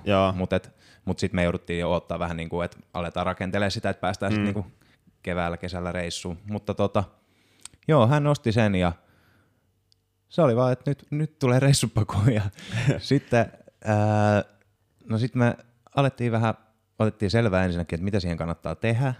Ja, mm. ja niin kuin, löytyikin paljon infoa, Facebookissa on kaikki ryhmiä ja sitten on tietty videoita, jengi on tehnyt niinku videoblogeja myös siitä, kun ne on rakentanut noita autoja. Ja... No, toi on vissiin nyt viime vuosin ollut vähän semmoinen ilmiö. Joo, todellakin. Että jengi uskon... on ostanut mm. autoja, mm. tehnyt niistä tommosia vähän niin kuin liikkuvia koteja. Todellakin. Ikään kuin. Joo, ja uskon myös, että korona vaikuttaa siinä määrin tuohon hommaan, että, niin, että kun sulle ei ole sillä että hei, lähempä tästä nyt oikeastaan yhtään mihinkään mm. jollain lentokoneella tai junalla tai niin. bussillakaan niin kuin pahimmissa tapauksissa, niin, niin sitten, että sä saat sen vapauden niin kuin liikkua. Mm. Et tota, no sitten me, me selvitettiin, se nyt on vähän se, että meillä meil tuli toi tavallaan vaan kesäkäyttöön, että et kun, sit kun etsii kaikkea dataa siitä, että mitä noihin kansiin tehdään vaikka mm. ja näin, niin siellä on asioita, jotka on niin kuin hyvä olla, mutta sitten ne on myös sillä lailla, että niitä ei välttämättä ole pakko tehdä, ellei sä oikeasti asu siinä vuoden ympäri. Niin, ja, ja, se näin. just, ja, joo. ja toi ei ole mikään maailman isoin toi paku. Sinne mahtuu siis todella, todella hyvin. En ihan mahu seisoa siellä, mutta niinku muuten niin no problem. Ja tota, sitten me vähän niinku alettiin vaan puuhastelemaan sitä, että Joo. mulla on itsellä nolla puutyö taustaa, mutta tota, sitten mä jotenkin, jotenkin onnistuin tekemään sinne semmoiset laudat seiniin ja sitten no sit siihen tuli vanha laminaatti niin kuin lattian päälle mm. ja, ja sitten kattoon vedettiin semmoinen vaneri ja tapetoitiin se oikein. Ja Okay. s- sitten niin kuin aika paljon asioita tuli leikattua muotoon ja, ja sitten tota, just tyttöystävä, puhutaan nyt nimellä Irina, pe- äh, petsas sen, Joo. petsas laudat ja, ja sitten se duunaili kaikki nuo kangasjutut, mistä mulle mitään hajua eikä, eikä taitoja. Ja sitten se oli vähän semmoista trial and erroria, mutta sitten huomasi, että suunnitteli onneksi niin hyvin, että ei ole tullut kertakaan sellaista koko rakennusprosessin aikana, että vitsi nyt meni perseelle. Niin, se, oli on, aika hauska. se on tota, niin kuin sanoit, niin siinä tekemällähän sen oppii ja tälleen, mutta se on kyllä kun vähän pysähtyy ja miettii ennen kuin alkaa tekemään, mm. niin se voi olla, että sitten ei tarvitse tehdä kahteen tai kolmeen kertaa. Sepä se. Et se, että menisi aina sille ekalla kerralla mm. maaliin, niin se olisi niinku se tavoite siihen. Joo, se on ihana tunne. Ja sitten kuitenkin, että otti paperia kynä ja sitten piirsi, että tämä asia on nyt tämän pituinen, tai sanotaan, että tämä auton takatila on tämän pituinen ja sängyn rungosta tulee tämän pituinen ja tuohon tulee mm. tuommoinen kaappi. Totta kai ne vähän elää, mutta siis sillä lailla, että oikeasti, oikeasti mietti sen kunnolla, niin, niin sitten kun alkoi tekee, no siinäkin tuli tehdes vielä pari, että hei, tämähän ei muuten voi mennä näin, tai, tai se ei mahu tosta, tai Niin. niin. tällaisia asioita, Joo. mutta nekin oli sitten sillä että onneksi niin se kesti kauan se tavallaan se, että tee sänky, no okei mä teen, mulla on vaneria ja vanha ovenkarmi ja siis Niin. niin. niin perus tämmöisiä puupalikoita, Joo. niin tota, joo, että mä duunaan sen, mutta sitten siinä koko ajan raapi päätä, että mut nyt tää ei voi kyllä mennä näin ja tää voi mennä näin ja näin, mutta mut sitten kun se oli läjäs, niin se toimi ja se oli aika mm. magea fiilis niin kuin sillä lailla, että oho, Näkyy se oma kädenjälki siellä. niin, niin. Ja sitten, että se on tosi käytännöllinen se, niin kuin miten me se rakennettiin. Että ei siinä ole mitään muuta kuin levitettävä sänky, mm. joka saa vielä niin kuin irrotettua, se on kahdella pultilla vaan siellä seinässä olevassa palkis kiinni, niin sen saa Joo. sit kokonaan irti, jos sillä pakulla tarvii roudaa jotain. Niin, totta. Ja sitten se on, niin kuin, sit se on levitettävä, että mä tein siihen semmoisen lukitusmekanismi, että sen saa lukittua niin kuin kiinni asentoon ja sitten kun se avaa, niin sen saa lukittua auki asentoon. Ja sitten se sänky mm. on 180 pitkä. Mä nyt on 186 tai 187, mutta et, ei sitä nyt tikkusuoras koskaan nuku. Niin. Mut et, ja sitten tota, duunas vanhoista jostain lankuista, 25 vuotta vanhoja lankkuja taisi olla, mitä Irina mm. Fajalla oli, niin duunas niistä ja sitten sen siinä sängyssä, anteeksi autossa, kun se ostettiin, niin siinä oli joku vanha, vanha omistaja, joku sänkyviritelmä, niin siitä duunas sen kaapin takalevyn ja sitten siihen vaan niitä lautoja ja jotenkin, ja sitten sekin oli vaan sillä, että no mä nyt laitan tähän ja yhden tällaisen ja katsotaan mitä tapahtuu. Mm. sitten siitä tuli hylly. No, on. se on. Joo, mutta se oli, se oli siistiä hommaa. Niin, Ja siinä tos kun alkaa touhuun, niin siinä sitä oppii kaikkea uutta ja Todellakin. se on mukavaa hommaa. Öö, miss, miss päin te kävitte? Oliko tämä niinku pitkä reissukin, että olitteko te koko Mm. kesän sitten liikkeellä vai? Ei, ei. Meillä oli sillä no Irina kävi tota, sen siskon kanssa kävi reissussa sillä aluksi, että se oli niinku tavallaan se ensimmäinen matka sillä, kun se paku oli valmis, ne kävi mm. vähän niinku kokeilemaan sitä. Joo. Ja sitten, sitten no mulla oli heinäkuussa, heinäkuussa sattuu aika hyvät vapaat, että tota, silloin niinku ehti, ehti lähteä. Joo. Et kun mullakin oli kuitenkin aika paljon mun duunijuttuja täällä, niin sitten ei löytynyt semmoista väliä, että ehtisi oikeasti niinku olla vaikka kuukauden poissa. Ja, mm. ja mä luulen, että se olisi, se olisi ehkä noilla meidän puitteilla vähän haastava olla niin pitkään, koska siitä, siitä puuttuu muutama sellainen, niinku, tai ei, ei voi sanoa, että puuttuu, mutta lähinnä niinku just, että et sille ei missään ihaskutsista voi olla kuitenkaan niin, Niin, niin se pitkään. alkaa olla vähän haastavaa. Jep, jep, mutta tota, ää, me käytiin sitten, oltiinko me puolitoista viikkoa yhteensä, että me käytettiin, lähdettiin tuolta niinku rantsua pitkin, länsirannikkoa pitkin ylöspäin ja pysähdeltiin siinä matkan varrella. Ladattiin semmoinen Park for Night appi, joka on tosi hyvä. Et siellä näkyy siis puskaparkit kartalla. Ja, ja okay. Sitten on pystynyt jättää tota, niinku arvosteluja niistä ja, Okei. ja sijainnit ja kuvia niistä ja näin. Niin sitten se oli vähän sillä lailla, että ajettiin johonkin ja sitten, että niinku, no mikä, mikä fiilis? Joo, vähän väsyttää, okei, katsotaan tästä joku mesta, mennään sinne. Ja Niin. sitten sieltä löytyi ihan uskomattoman siistejä paikkoja. Mutta se reitti meni jotakuinkin, että me mentiin niin kuin, mentiin, mentiin. Mitähän se oli? mikä tää on tää tota, Kalajoki. Joo. Kalajoen hiekkasärkät, niin ajettiin sinne eka niin kuin yhden illan aikana. Ja Mm. sitten yövyttiin siellä ja sitten siitä jatkettiin vaan ylöspäin ylöspäin. Käytiin Pyhäjoella ja jossain. Ja sitten sit me mentiin niin kuin muutama pysähdyksen kautta Lappiin noiden mökille. Ja oltiin siellä, se oli ensimmäinen sillä lailla, kun oltiin kunnolla niin kuin yön yli vaan yhdessä paikassa. Tuolla mm. että oltiin ihan mökillä, ettei nukuttu autossa. Niin tota, oltiin siellä hetki ja sitten ajeltiin takaspäin, mutta et, ei siinä nyt niin, niin montaa mestaa, tai että se ei ollut kuitenkaan sillä lailla, että me, meillä oli välillä, että, että nukuttiin siinä mökissä ja sitten välillä autossa ja reissun päätteeksi käytiin vielä Kyyjärvellä. Siellä oli itse asiassa ihan festivaalit, Oho, jota mun kaveri järjesti, niin me mentiin, me mentiin sitten Kyyjärvelle ja sitten siellä nukuttiin sen luona. Joo. Ja, ja tota, sitä ajeltiin takas stadiin. Kyllä, mutta et, se, oli, se oli siistiä. Siinä kyllä huomasi sitten kaikki ne semmoiset, et, tai että toi auton rakennus oli vähän sellainen juttu, että tehdään tämä nyt näin, sitten lähdetään reissuun ja sitten katsotaan mikä harmittaa. Niin kuin, että, mm. että ei ylirakenna sitä, vaan tekee jotain ja sitten käy koittaa. Niin, se just. No, tuliko mutkia matkaa? Miten transporteri kesti? Tota, se kesti tosi hyvin. Meidän, meidän kusti, kustiksi se nimettiin, koska se on vanha postiauto ja se on oranssin värinen. Ja sitten posti kulkee, kusti polkee. Ne. Ja no, siitä, siitä no niin. tuli kusti. Ää, se kesti tosi hyvin. Autokaa no hätä. Okei. Et sääolosuhteet oli niin kuin, no yksi ilta oli sillä että mä muistan, että sato kaatamalla oli joku 17 chiljoonaa hyttystä kimpussa ja sitten samaan aikaan niin kuin säädettiin jotain kamoja ja laitettiin sitä sänkyyn nukkumavalmiuteen ja mm. mulla oli takki päällä ja huppu päässä ja mulla oli hirveä hiki, siis vaikka oli sellainen niin kuin sade ja kaikki, mm. sitten se oli jotenkin sellainen, että "Ää, äkkiä nyt vaan peito alle ja, ja niin kuin Joo. untapalloon. Et, et toki sitten justi tuollaiset luonnonjutut, ei se sade, sade niinkään, mutta hyttysiä on tosi paljon. Ja sitten kun ne vielä sattuu pääsee johonkin vaikka sinne autoon sisään jostain, niin sitten se on vähän Joo, sellainen... riesana siellä. Niin, niin mutta se on sellaista, tota, niille ei oikein voi mitään. Se on joo. Termaselli on huono, se tappaa hyttyset, mutta se tappaa kaiken muunkin. Joo, Ei- mä ei- muistan, luin tosta kanssa tästä aika hiljattain. Joo, Älkää ihmiset käyttäkö sitä. älkää käyttäkö termaselli. Kestäkää pari hyttyset puremaan. Sä et kuole siihen. Oliko teillä muuten koira muka?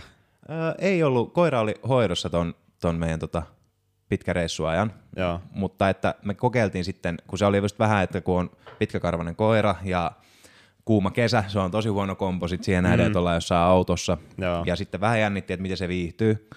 Öö, mut, niin me ei, me ei ole pitkälle reissulle sitä otettu mukaan, mutta sitten me käytiin kyllä myöhemmin vielä kesällä, niin kun mentiin Porvooseen, käytiin vanhassa kaupungissa ja sitten ajettiin siihen mm. Porvoon lähelle, niin silloin otettiin koiran mukaan ja sitten se, se nukkui siellä autossa tosi hyvin. Ja se oli helpompi, kun ei ollut enää niin lämmin, mutta että Niin, niin. siinä, kun meillä on se niin kuin pakun ohjaamon ja takatilan välinen väliseinä on puoliksi irrotettu, että siinä on niin kuin reikä. Joo. Ja sitten etupenkit, siinä on se tuplapenkki edessä ja sitten on kuljettajan penkki, niin sen tuplapenkin saa käännettyä sillä niin kuin alas, että se on tavallaan litteä taso. Niin, niin niin. sitten me tajuttiin, että hitsi, että käännetään se ja, ja sitten koira nukkui siinä koko yön. Joo. aamulla vähän haukkui joillekin ohikulkijoille, mutta se nyt Ne, on ne. perusvahti vahti vietti, mutta tota, mutta et se oli kyllä, kyllä se siinä niinku viihtyi, ei ollut mitään hätää. Joo. Et, et tietää ainakin sitten, että se on vaihtoehto. Ainoa just, että se lämpö on paha, koska niinku, mm. sit kun sä oot jossain keskelee mitään ja autossa on tosi kuuma ja, ja sulla on just koira, jolla on tosi tukala olla, silloin oli koko kesän tosi vaikea niinku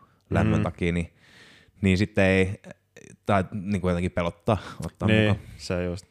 Joo, tietysti jotkut koiratkin saattaa olla sellaisia, että jos tuollaiselle pidemmälle reissulle ottaa mukaan, niin ne saattaa olla vähän stressaantuneet, kun koko ajan Niin. vaihtuu maisemat ja koko ajan tulee uusia ihmisiä Sekin ja tälleen totta. näin. Niin. Joo, mutta sitten parhaimmillaan se voi olla tosi ees, koska just menee jossain tuolla metiköissä ja voi pitää vapaana ja niin kuin Niin, tiedätkö, pääsee just. tutkiskelemaan, että onhan siinä niin kuin tosi paljon hyvääkin sitten. niin, jep.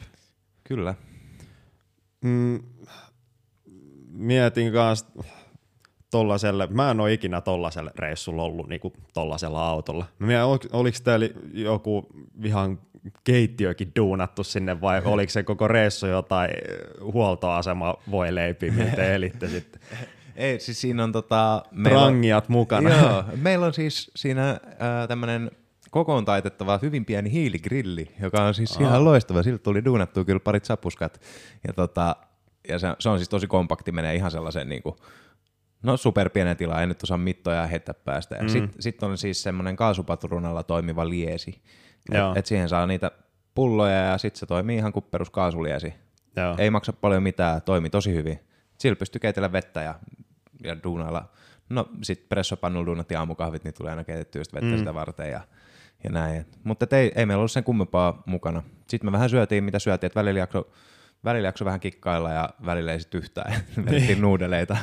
ja, ja sitten toki kun oltiin siellä mökillä, niin sitten oli vähän paremmat puitteet tehdä safkaa. Niin, mutta kyllä, kyllä tuolla setillä oikeasti niinku perusjutut tekee. Et, mm. eikä, eikä, ja painotan, että ei, ei ollut mikään kallis ratkaisu. Monethan mm. laittaa sitten niinku ihan kunnon kaasupullon ja niinku mistä saisi letkulla ja niinku näin, mutta, mutta se, on, se on vähän sitten, että tuossa ei mietitty vielä niin pitkälle, että kun se ei kuitenkaan tunnu niin tarpeelliselta. Niin osittain sen tilan takia myös, että sitten kun sinne pitää alkaa laittaa jonkun isomman nestekaasupullon, niin sitten sillä pitää olla kunnolla kiinni ja sillä pitää olla niinku oma kotelo periaatteessa niin, ja kaikki tää, niin, niin, se just. niin ei jotenkin, ei, ei tehty ainakaan vielä sitä ratkaisua. Joo.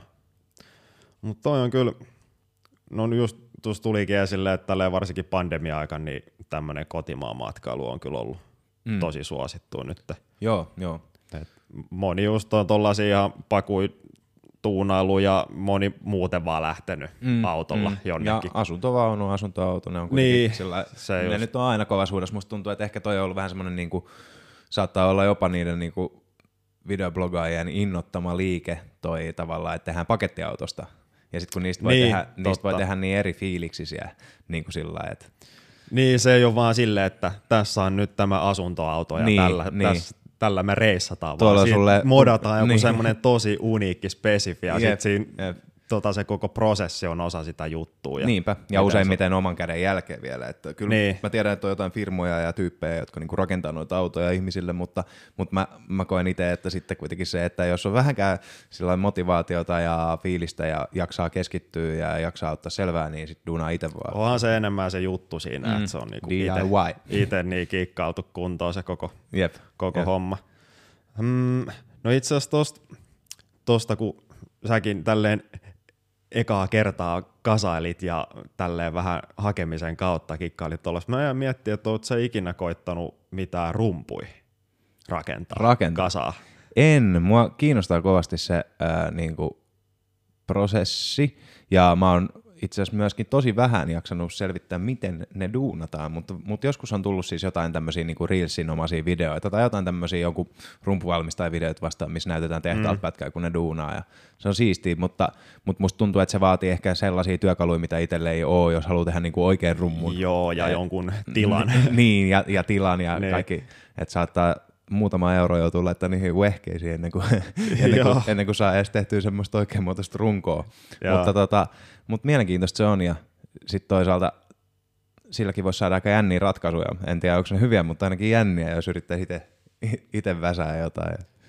Se on jo, tota, monihan niitä tekee, mutta just toi just, että se on siihen tarvii jokseenkin aika paljon kaiken maailman vehkeet. No siis tulla mm. täytyy olla joku paja, mm, mm. missä ihan oikeasti, että ei sitä ihan niin. missään niin. pikkupaikassa pi, mill, millään vehkeellä varmaan niin. saa ainakaan mitään hyviä tehtyä. Niin, sepä se. Ja sitten vielä se, kun se pyöreä muoto, vaikka jossain snaressa, mutta siellähän on vielä paljon kerroksia niin kuin sitä puuta. Mm. Ja, ja sitten kuitenkin, että sun pitää, sulla pitää olla tietynlainen niin kuin puu, ja sitten tietyt matskut toimii eri tavalla ja taipuu eri tavalla ja kaikki mm. toi ja noin. Mutta mut se olisi ihan mielenkiintoista kyllä päästä katsoa joskus niinku vierestä alusta loppuun mm. vaikka joku tommonen, että kuinka, kuinka teet snare-rummun.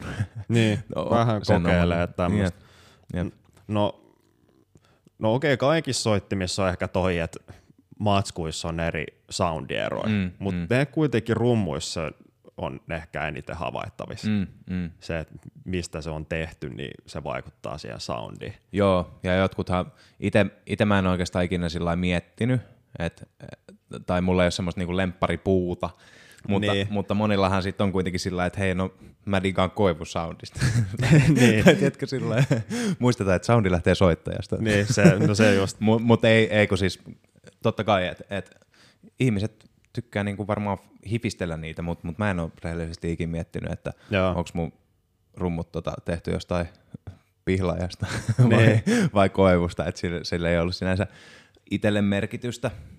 tietty yksi, yksi sitten niin, äh, onhan myös niin kuin akrylistä duunattu esimerkiksi se, niitä läpinäkyviä Niin, joo. settejä, mitä, mitä näkee jonkun verran. Mä oon itse asiassa kerran Latviassa soittanut, sillä Venuella oli sellainen läpinäkyvä setti, ja se oli aika kiva.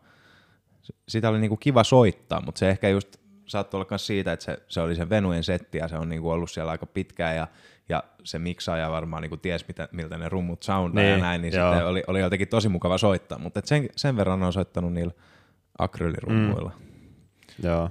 Mutta muuten sitten kyllä ollut aina, aina tota, no mulla on ollut vaan kahdet rummut elämässä. Molemmat on vieläkin tallella, mutta tällä hetkellä soitan Yamaha, olisiko se ollut Stage Custom, Okei. Okay. kun en mä muista sitä. Mut kyllä tota, tuli tosta vaan rumpujen rakentamisesta mieleen, että no okei, onhan tällaisessa peruskitissäkin vaan sekin pitkään monimutkainen prosessi varmaan, mutta muistan vaan telkkarista joskus näin jonkun, jonkun ohjelman, missä kerrottiin, kun johonkin tämmöiseen isoon orkesteriin tota, raken, mit, miten semmoinen helvetin iso rumpu, tiedätkö mitä lyödään semmoisella le- Aa, lekan kokoisella joo. vittu kapulalla Joo, hakataan, sit se on kong, Joo. että miten sellainen niinku tehdään, silleen, että se halkaisee joku puolitoista kaksi metriä, Niin, niin. semmoinen ihan niinku valtava. Aivan. Joo. Niin, jostain helvetin moisesta saatana puurungosta se sorvataan ja sit sitä kalvoa pingotetaan siihen joku kaksi kuukautta. Et siellä käydään vähän väliin kiristelee Niin, niitä ruumeja niin. ja sitten se pikkuhiljaa kiristyy. Mutta kyllä siinä on, se on semmoista helvetin tarkkaa käsityötä Mm, ja mm. kyllähän siinä aika mahtiponttinen soundi lähtee sit sellaisesta. Todellakin, todellakin. Mä äh, siis seuraan, seuraan edelleen, nyt ne on mun mielestä ollut hetken vähän epäaktiivisempia, tai sitten algoritmit kusee kintuille, mutta siis seurasin Instagramissa sellaista sivua kuin Outlaw Drums, Okay. jos, jos en ihan väärin muista, se oli mun mielestä Ausseista, ja ne siis hankki tota, jotain purkulupia kaikki vanhoihin siltoihin ja tuulimyllyihin ja tällaisiin, ja sitten ne uudelleen käytti sen puun, Joo. ja teki siitä niinku snareja. Niillä on ihan uskomattoman näköisiä niinku Ha. rumpuja, tai, ja sitten se on kaikki vielä just sillä että niissä on joku story taustalla, että hei, tämä nyt on vaikka joku 130 vuotta vanha silta. Ja Nee. et me nyt duunattiin snare tästä. Ja, ja sitten ne niinku ulkonäöt on ihan uskomattomia ja on tosi hyvän kuulosia ja muuta, mutta hintaakin taisi olla sillä jotain puolitoista tuhatta dollaria. Joo, mä vähän siitä- epäilinkin, että näissä alkaa olla kyllä varmasti Niin. hinnat kohillaan, mutta on ne niinku, siis hyvästä käsityöstä Nimenomaan. ja tällaisesta, ne on varmasti helvetin laadukkaita Jep. tuotteet, kyllä niistä kannattaakin maksaa. Jep, ja vähän sama kuin monissa muissa jutuissa, niin, niin kuin pienyrittäjien tavallaan juttu. Niin, sillä, sillä toki, just. toki isot rumpufirmat on niinku, kaikki on hyviä, tai sillä että mulla ei ole mitään myöskään sellaista tiettyä firmaa, jota, josta jotenkin diggaisi enemmän kuin toisesta, mutta, mutta onhan tossakin magea ajatus se, että hei, tämä on tämmöisen pienen yrityksen niinku rumpu, ja, mm. ja tässä on nämä tyypit taustalla, ja tää on, nämä kaikki tehdään yksilöinä, ja tiedätkö tällä, Mm. että, että se, sehän ero siinä on, niin, ja, joka on ihan kiehtova. Mm. Mutta sitten ostaa sellaisen kallilla ja roudaa se Alepan muovipussista tuohon johonkin looseen keikalle. Joku kataa bisset päälle. Ei, vahingossa tiputtaa se pari kertaa, oho. Niin. joo, joo. Öö, no näistä tämmöisistä käsin tehdyistä jutuista, niin onko sulla kokemusta käsin tehdyistä symbaaleista? öö, joo, mun mielestä ei nyt taas ole tullut muist, niinku, luettua, kun en mä edes muista, niinku, mutta kun niitähän symbaaleja ylipäätään, niin tehdään jonkun verran koneellisesti nykyään, Mm. mutta sitten niin kuin monilla valmistajilla on esimerkiksi handhammered-sarja, ja monet on kuitenkin Niin. tavallaan käsin taottuja. Mä en itse asiassa tiedä niin kuin sitä ratioa, että kuinka paljon symbaaleista tehdään oikeasti käsin edelleen, koska siitähän se on tietty lähtenyt, mutta niin. Niin. Kuin, että kyllähän sitä kone, konetaontaa on varmasti tosi paljon, ja no sittenhän siinä on vaan tietyt säännöt tietty siinä, mikä, mitä on tullut pari kertaa niin kuin onneksi vastaan, että esimerkiksi jos se symbaali halkee, mm. mä en tiedä miksi mä nostin tämän nyt esille, mutta että jos se hal- halkee niin kuin, ö, syiden mukaisesti, kun siinäkin on tavallaan näkyy syyt Joo. kaikissa symbaaleissa, niin jos se halkee niiden mukaisesti, niin se on ta- taontavirhe.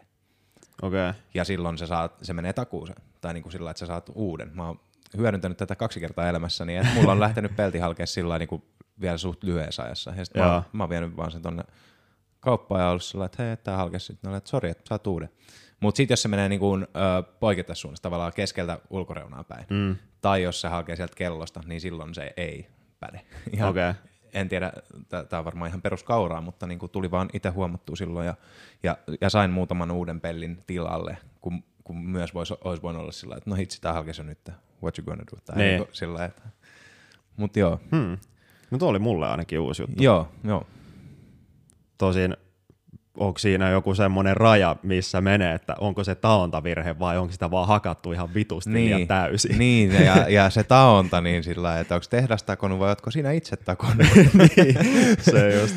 niin, mutta nyt, siis, nyt mulla on Sabianin HHX-sarjaa, Crashit ja China oli joku Explosion. Sekin taisi olla HHX.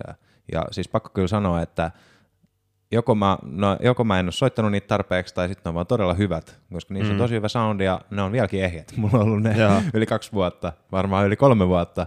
Niillä on soittanut vielä muutama frendi, jotka lyö ihan saatanan kovaa ja, ja tota, Joo. käyttänyt niitä niinku niiden nauhoituksista tai muuta. Ne on ehjät. Siis sillä ne on pitkäaikaisimmat symbolit, mitä mulla on elämässäni ollut. Okei. Olen hyvin tyytyväinen ostokseeni. Joo.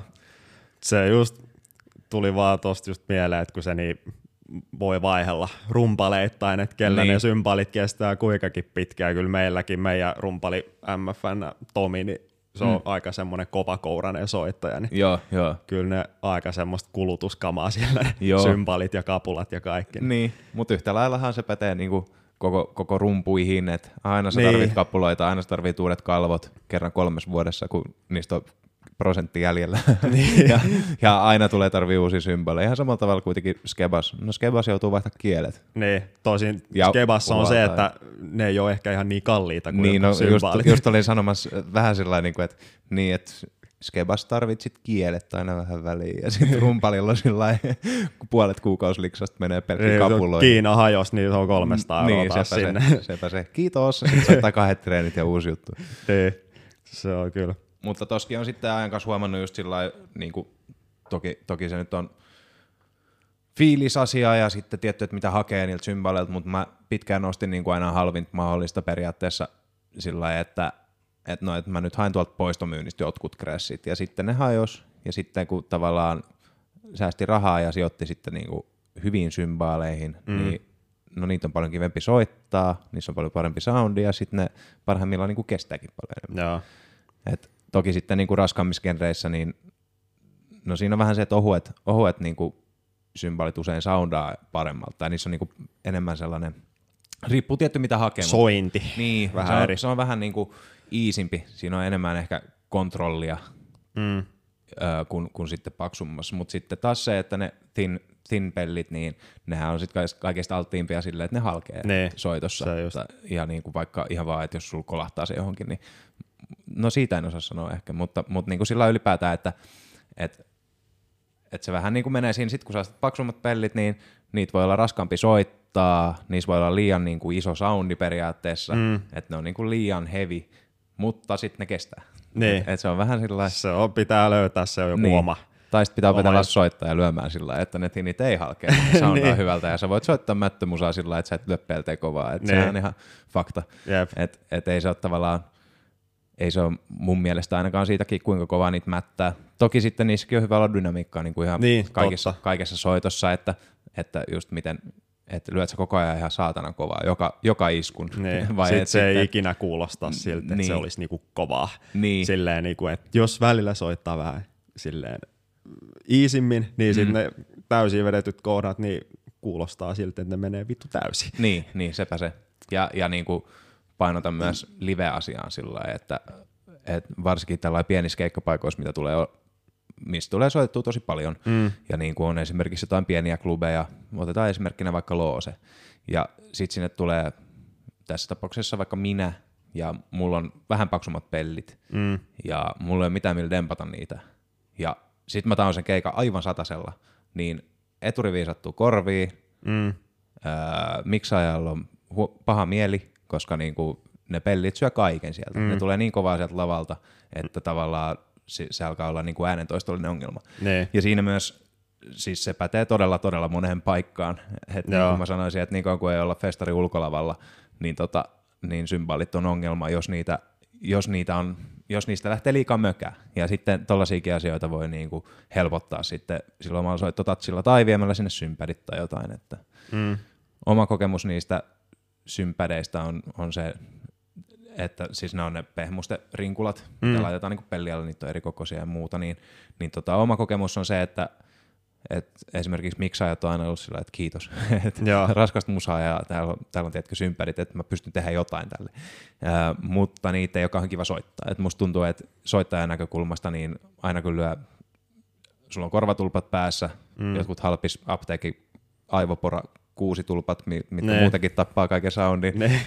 niin tota, ja sitten sulla on niin mä oon huomannut sen, että mulla on tosi huono fiilis soittaa sen takia, että musta tuntuu, että se, tiedätkö, lyö siihen ihan miten vaan, niin se on vaan semmoinen tjup, mm. itselle, vaikka oikeasti se soundaa ihan hyvältä. Et se Niin. on, se on semmoinen, niin kuin, että tuntuu, että se pelti ei soi. Joo. Ja, ja se on yleensä syönyt mut keikkafiilistä niin kuin itsellä, jos mä oon soittanut sympäreillä. Mutta, mm. Mutta välillä ne on niin kuin välttämättömät, vaikka se, vaikka se on kiinnostavaa. Ja, niin tota, Joo. Toisaalta tietenkin se on vähän sillä että tekee, tekee mitä haluaa, mutta niin kuin, kyllä mä uskaltaisin väittää, että miltä se keikka kuulostaa ulospäin, niin sillä on valtava merkitys. Joo, se kannattaa kyllä mm-hmm. pitää mm-hmm. mielessä. Mhm. Joo. et, et se, että kun sinne keikalle menee ja soittaa, niin ne, ketkä sitä on tullut kattoon, niin ne haluaa tulla katsoa uudestaan. Niin, niin, nimenomaan. Jep. Ja toi nyt on vain yksi faktori. Tietenkin siihen on sitten just nimenomaan touchi, touchi vaikuttaa Niin, tosi paljon. joo. Ja olen kerran kuullut tarina, missä oli joku todella vaikean kuulonen, niin kuin vaikean kuulonen keikka, tämmöinen halli. Tai sillä että se lava oli todella oudon muotoinen ja näin. Ja mm, soundasi ihan hirveältä. Sillä lailla, että mä, mä en muista, oliko mun frendi, joka niin kuin tekee noita äänihommia, niin oliko se siellä todistamassa sitä vai oliko se peräti itse miksaamassa niin mm. monitoreita tälle bändille, mutta ää, siinä, siinä oli niin kuin tosi pro-rumpali, ja se kuulosti ihan kamalalta siellä lavalla. Niin kuin se, se soi todella, siellä oli jotkut oudot niin kuin muodot katossa, että se oli vähän semmoinen niin kuin härän muotoinen katto ja muuta, ja, ja Joo. siis pellit kuulosti ihan hirveältä. Ja sitten sanoi silleen, että hei, et, tai muistaakseni siitä, siitä ei edes tarvinnut sanoa, vaan se rumpali soitteli siihen hetkeen, ja sitten se kuunteli vähän sillä että jaa. Ja sitten se alkoi, siis se muutti sen tavallaan soittotatsia sillä että ne kuulosti ihan sairaan hyvältä, tekemättä sille tilalle mitään. Se kuunteli, miltä, miltä ne soundaa siinä vaikeamuotoisella lavalla, ja sitten soitti sillä että ne ei soundannut paskalta. ja se oli jotenkin niin kuin, siinä, siinä ehkä kärjistyy sellainen tavallaan tietyn, tietynlainen ammattitaito. Joo, joo. No siinä just ammattitaitoa ja kokemusta, että vähän osaa observoida ja tehdä tällaisia havaintoja, niin sitten niinku sen mukaan soittaa. Todellakin. Joo. Tota, voitaisiin pitää pikku breikki vaikka tässä sopii. välissä. Tauko ohi ja mihkäs me jäätiin? Mihin me jäätiin? Me puhuttiin. Puhuttiin ää, äänestä ja miten se kuuluu keikkalavoilla.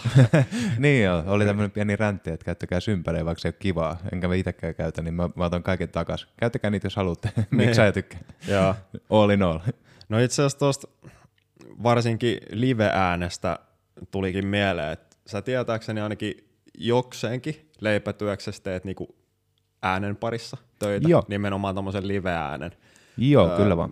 Millaista hommaa sä teet? Tällä hetkellä tota, on itse asiassa ottanut vähän uuden pestin. Et mä oon niinku tehnyt tavallaan ihan etupään miksausta.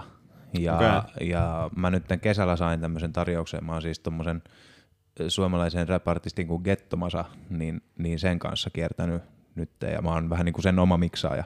Että Joo. mä ehdin tuossa onnekseni ja, ja niin absurdilta kuin tuntukin, niin kävin jopa kymmenillä festivaaleilla Suomen kesässä pitkin Suomea Joo, justiin tämän kyseisen artistin kanssa. Ja, ö, se nyt on räppiä, että sillä se on, sieltä tulee DJ ja sieltä tulee räppäri ja sieltä tulee fiitit, mm. jos on fiittejä ja näin. Että sinänsä se ei ole niinku mitään miksauksen tämmöistä multihuipennusta, mutta kyllä Nee, siinä on ne. silti se, että aina kun tuolla festareilla menee, niin siellä on eri kamat vastassa ja äh, siellä on eri tyypit ja siellä on eri valmistajien kaiuttimia, siellä on erilaiset lavat, kaikki tämä, niin sitten se duuni on ollut paljon sitä just, että katsoo, että niinku artistilla on hyvä vetää, sillä on monitorointi kunnossa, mm.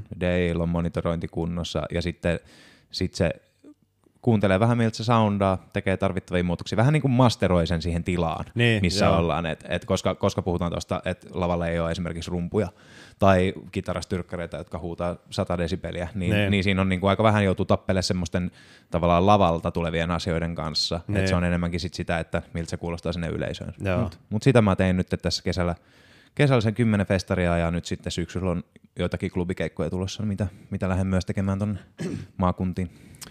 Joo, hommaa riittää. Just Joo. mietin, että kun, no, tämä pandemia nyt on tässä syksy kohden just sen verran hellittänyt ja just silleen kesälläkin on ollut mahista. On, on ollut tällaisia festareita tälleen. Mm.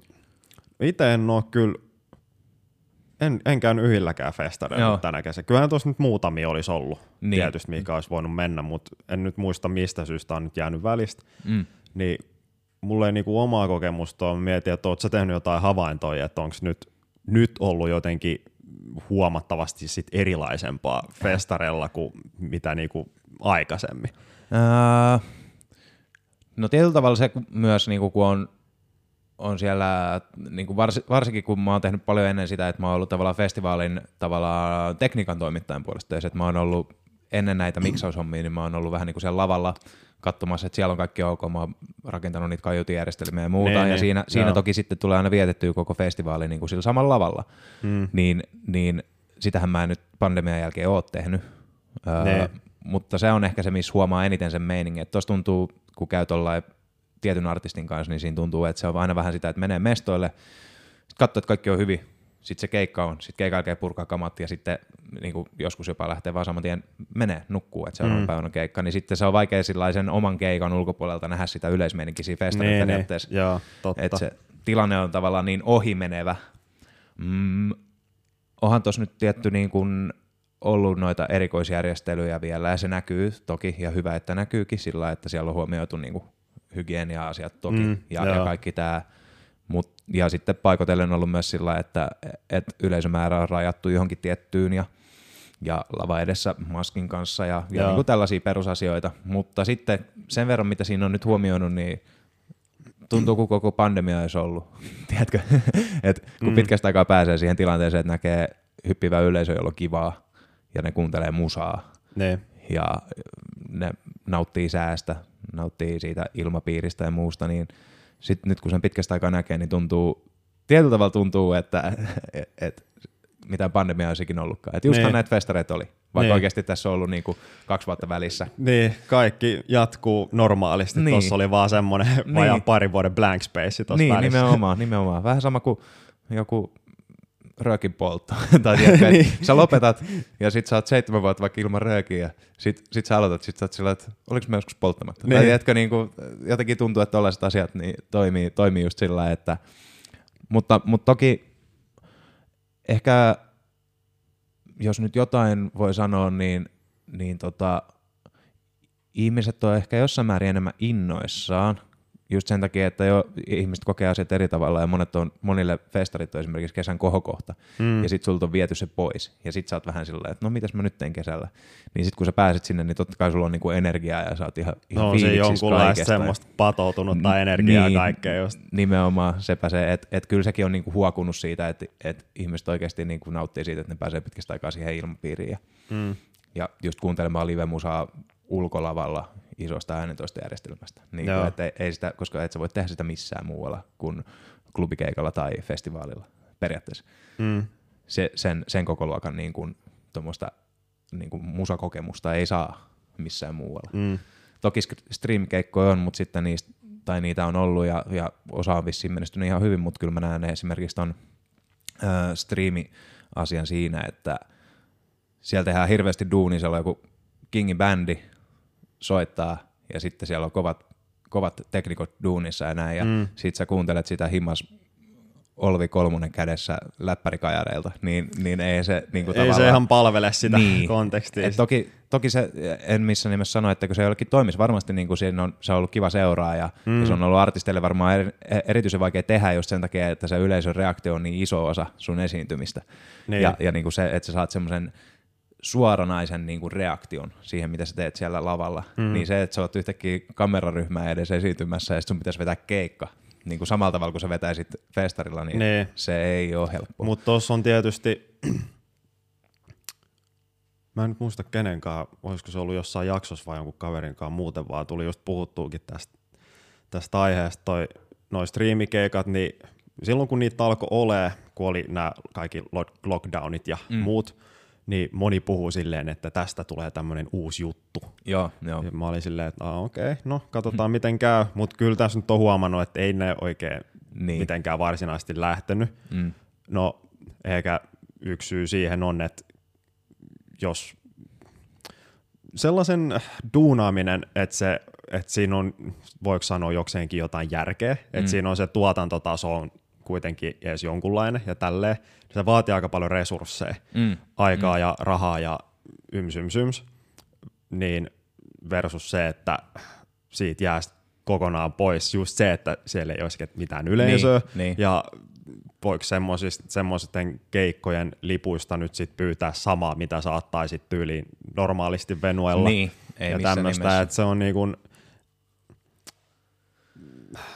se, se just, että se mitä siihen laitetaan, niin se mitä se antaa takaisin, niin on ehkä niin kuin bändin silmin ehkä kuitenkin sit aika vähäistä, Mm. mutta se on just huomannut, että sitten tietysti tällaiset isommat bändit, kello on sitten takana, siellä on iso ryhmä, joka duunaa tämän tuotantopuoleen sille ihan nappiin, niin, niin, niin tuli vaan tosta mieleen, että kun se on niin, ei tuu sitä reaktio yleisöltä suoraan ja että kun se on niin outoa vaan tyhjälle yleisölle soittaa mm, samalla mm. tavalla kuin että sä soittaisit yleisölle, mm. niin mä luulen, että näissä on aika monilla niin tehty jopa niin, että ne ei välttämättä soitakaan sitä silleen, vaan siitä ehkä luodaan enemmän semmoinen näytös. Niin, Vähän niin kuin niin. joku Vähän kuin kuvattaisiin musavideo. niin, joku, vähän tavalla. tämmöinen he, helvetin pitkä musavideo. Niin, Niin, Ainoa, että siinä on niinku sit vaan ne kaikki biisit ja Niin. niin. siellä kerrotaan joku tarina ja Joo, tälleen joo. näin. Et Se on niinku enemmän semmoinen vähän elokuvamainen Joo, just se joo. koko, koko homma. Et siinä ei ole ehkä niin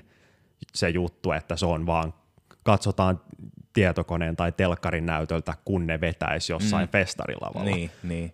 Jep, sit, sit sä kotona niinku tanssit. Toki, to, tai siis se on mun mielestä kiva ajatus myös sitten, että et joillekin ihmisille se saattaa ajaa sen, niinku sen tarvittavan jutun. Et niin, Niin, et vaikka sä et jep. pääsis livenä, niin sitten että sulla on himas ihan sama meno kuin saisit festareilta. Että se Niin. tukka pyörii ja heität yli uploadit biisien väliin.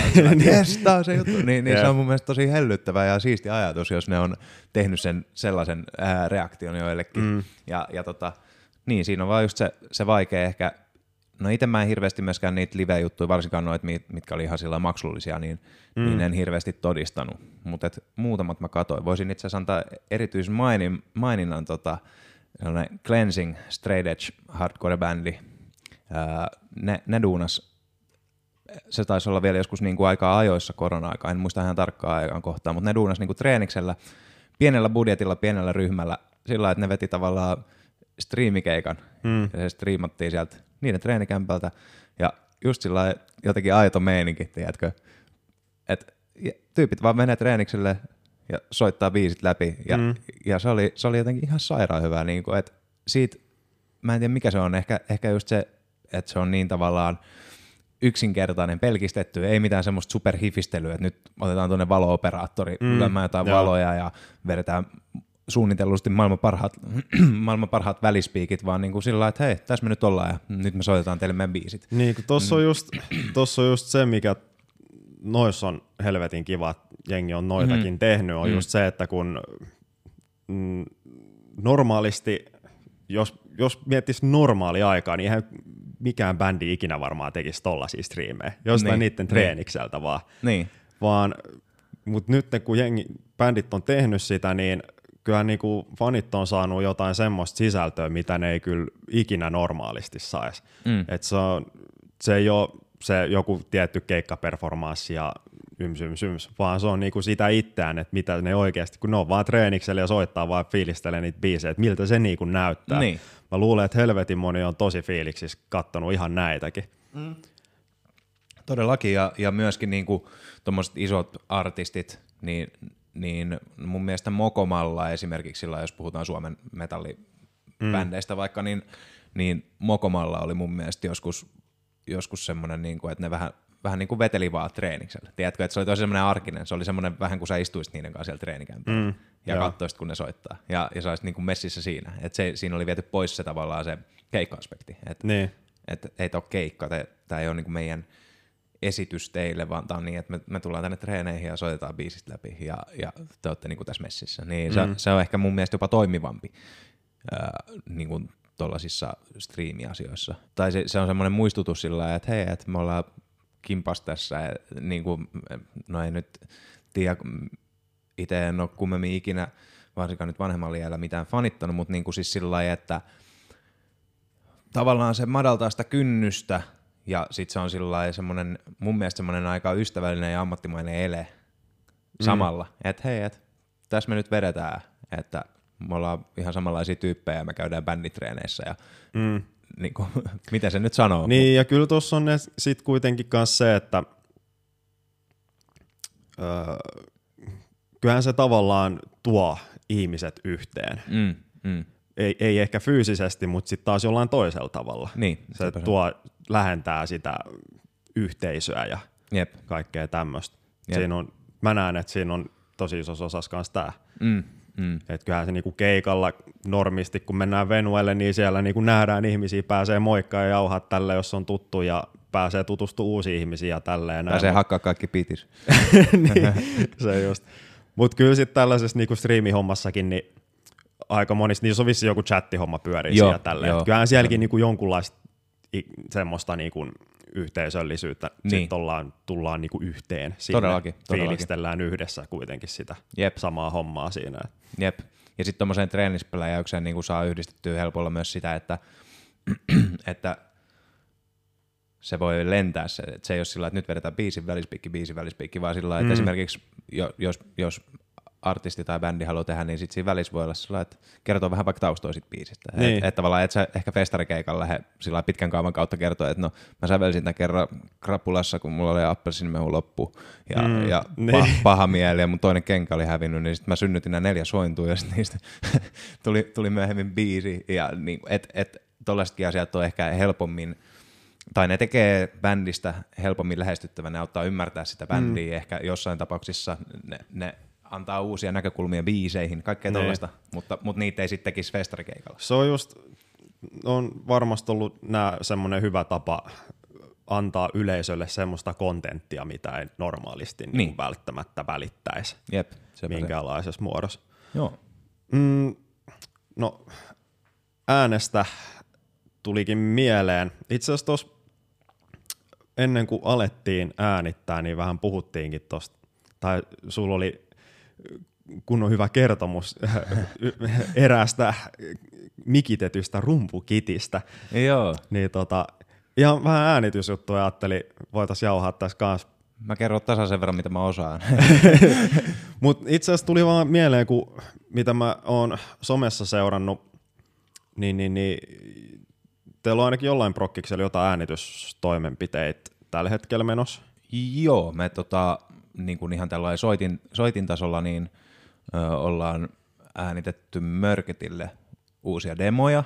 Joo. Meillä on muutama, onko meillä nyt neljä niin kuin sellaista potentiaalista biisi, biisirakennetta, joita me ollaan sitten pikkuhiljaa käyty äänittelemässä. Et tässä nyt on kaikilla vähän kaikkea oma elämän meininkiä, mutta mm. mut, mut sitten se on helppo, kun nyt on sen verran tavallaan omaa kalustoa tuossa treenikämpällä, että, että pystyy tehdä perusmikityksen rumpuihin ja, Joo. ja näin, niin sitten se, on, sit se on periaatteessa tosi, tosi pieni vaiva olla sillä että hei, et no, nyt tämä biisi on kanssa, että mäpä demotan tämän. Niin. Niin, niin, niin me ollaan, me ollaan duunaltu niitä tässä lähiaikoina ja öö, sitten sit mä oon myös tehnyt sitä, että mä otan treenejä nauhalle sillä mä aion, aion, aion jossain kohti upgradea, sit kun sais vähän tuolta Thomanilta tehtyä tilausta, niin pitäisi ostaa vähän lisää mikkejä ja vähän lisää mikkipiuhoja ja muuta, mutta et mm. mun ideaali olisi se, että kun menee treenikselle ja laittaa koneen päälle, voi painaa rekkiä, nauhoittaa kokonaiset treenit putkeen ja se soundaa vielä ihan hyvältä.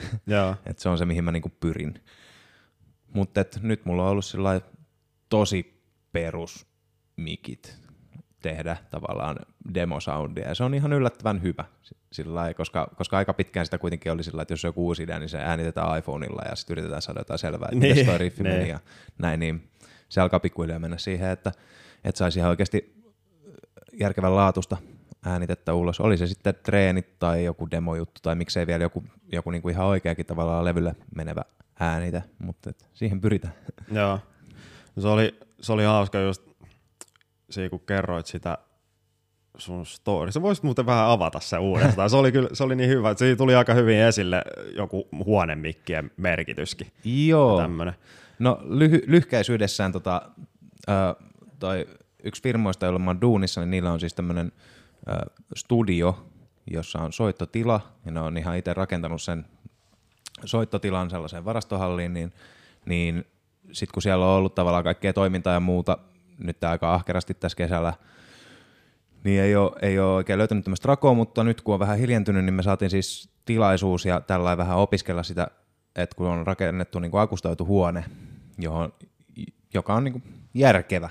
Kuulostaa niin. järkevältä, soi järkevästi ja siellä oli vielä niin kuin verhoja, että pystyi vetämään tavallaan miten halusi ja kokeilla Joo. peittää heijastuksia niillä verhoilla ja muuta. Niin mehän läjättiin sinne sitten rummut, Ää, siinä oli paljon rumpuja, siinä oli enemmän kuin millä mä oon ikin soittanut. Ja mä olin ihan pulassa, kun mun piti niitä soittaa, mutta siis siinä oli tota, basically siinä oli tota basari, sitten oli ykkösnare ja kakkosnare, ja sitten oli neljä tomia, ja, ja sitten oli peruspellit, mitä mä nyt yleensä käytän. Laitan vielä splashinkin siihen ihan vittuilakseen, koska tota, ei ole pitkään ollut kilkuttimia, oli splashi tarjolla, mutta tota, sitten me siis mikitettiin, me mikitettiin paljon. me laitettiin niihin rumpuihin, siis rumpujen lähimikit ja tilamikit, niin meillä oli kokonaisuudessaan 32 kanavaa rumpumikkejä ja näin vertauksena sillä semmoinen perus, perusrumpumikitys menee siihen. No riippuu tietty paljon, sulla on pannuja, mutta niin kuin sanotaan, että kuudesta 12 mikkiä, niin saa jo, pääsee jo aika pitkälle. Meillä oli tosiaan 32 ja siinä oli niin kuin jokainen rumpu oli mikitetty ylhäältä ja alhaalta ja sitten oli vähän fiilistelty eri lähimikkejä. Sitten oli overheadit niin kuin aina ja tota, sitten siellä oli tilamikkeen ripoteltu, niin kuin, takana oli vähän, edessä oli vähän enemmän ja ne, ne oli ihan, suurin osa oli ihan mitattu, niiden niin kuin sijainnit ja katsottu vähän se korkeus ja kuunneltu, kävelty ympäri huonetta, että miltä tässä kuulostaa. Se on muuten hyvä, että ei arvaile, mihin laittaa mikin, vaan kävelee siihen kohtaan, koska sulla on korvat, ne on mikrofonit. Mm. Sitten sä kuulet, että hei, tähän kuulostaa toi basari vähän oudolta, tässä mm. tulee vähän liikaa jotain. Tai tässä kihisee innoittavasti, niin sit, sit tietää, että no en mä nyt tähän sitä mikkiä laita. Niin. Sitten kun sä seisot semmoisessa kohdassa, missä kuulostaa kivalta, niin se kuulostaa myös hyvällä mikillä luultavasti aika kivalta. Et, et kaikki tuollaisia pieniä käytännön asioita, jotka on mm. ehkä, ei nää, ei tämä varmaan mitään uutta infoa monellekaan ole, mutta siis sillä että ei itse aina ihan mieti sitä kuitenkaan niin kuin noin. Ehkä se johtuu myös siitä, että vetää aika kieliposkella usein. Ja, nyt joku on novella. Mä käyn katsoa kuka. Joo, jatka vaan. niin, mikrofoneista. Niin, että olin sanomassa, että kun itse vetää usein aika kieliposkella, niin sen myötä myös, ja oikeastaan niin kuin mun puitteet ei ole sellaiset, että, että siellä pystyisi tekemään ihan pro-asioita. Se, sen tilan, missä mulla omat rummut on, niin se akustiikka vähän pettää ja siellä särisee vähän katossa jotkut lamput ja kaikkea mm. aina kun soittaa, mutta, niin kuin, mutta yhtä lailla ihan sama missä sä teet, niin se mikkisijoittelu on tosi tärkeää. Ja, ja just se, että kuuntelee, antaa sille se ajan. Se on vähän kuin toi pakurakennus sillä että, että suunnittelee hyvin, niin sitten tulee hyvä.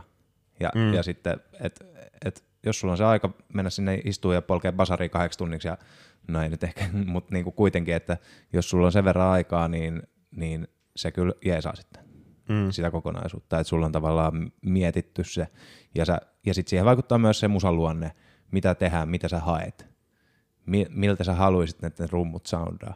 Niin jos sä tiedät jo etukäteen, mitä sä haluaisit, se toki vaatii ehkä semmoista niinku tasaisuutta siihen tekemiseen, että, mutta mut että niinku, tai tarkoitan, että sun jos sä oot studiolla vaikka töissä, mm. niin sit sä alat pikkuhiljaa saamaan sen, mutta näin harrastelijatasolla, miten itse tätä duunaa, niin, niin tota, sekin vaikuttaa, niin kuin, että okei, että tänään äänitetään tämän tyylistä musaa, niin nyt tähän voisi sopia tämä asia.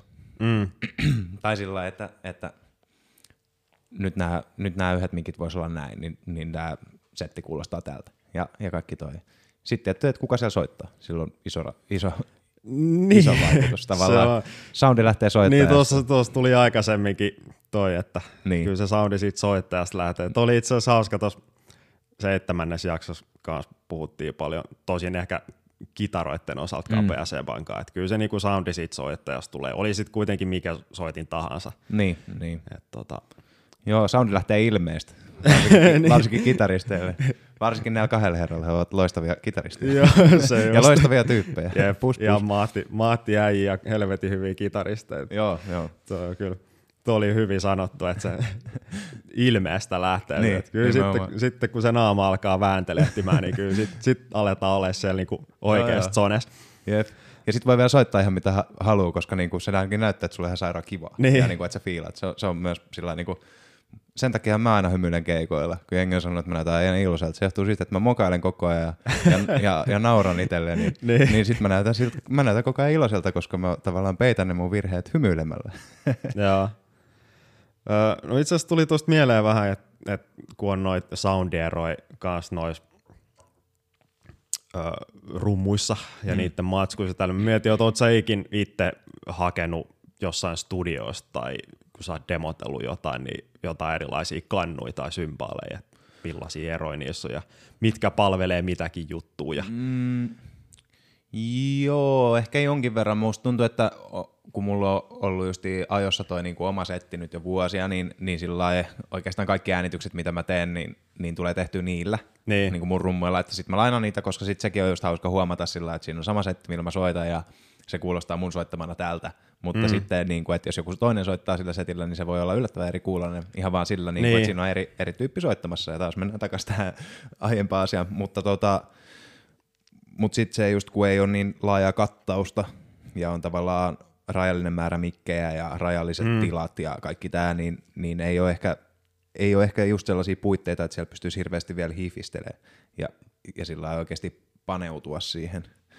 Et toki, siinä, toki pieniä asioita voi duunaa ja sitten mäkin olen vähän laiska siinä, että jos mun pitäisi yksin mennä, niin sit mä en jotenkin saa aikaiseksi e, niin kuin sitä, että et kokeilee ja vertailee ja, Niin, ja on joo. näin, että et se on enemmänkin semmoista yhteistekemistä ja sitten just se, että se voi olla monille, jotka ei tavallaan ole ns. niin kiinnostuneita asiasta tai, tai, tai tällainen, niin se, se on tosi pitkäjänteistä ja tylsää.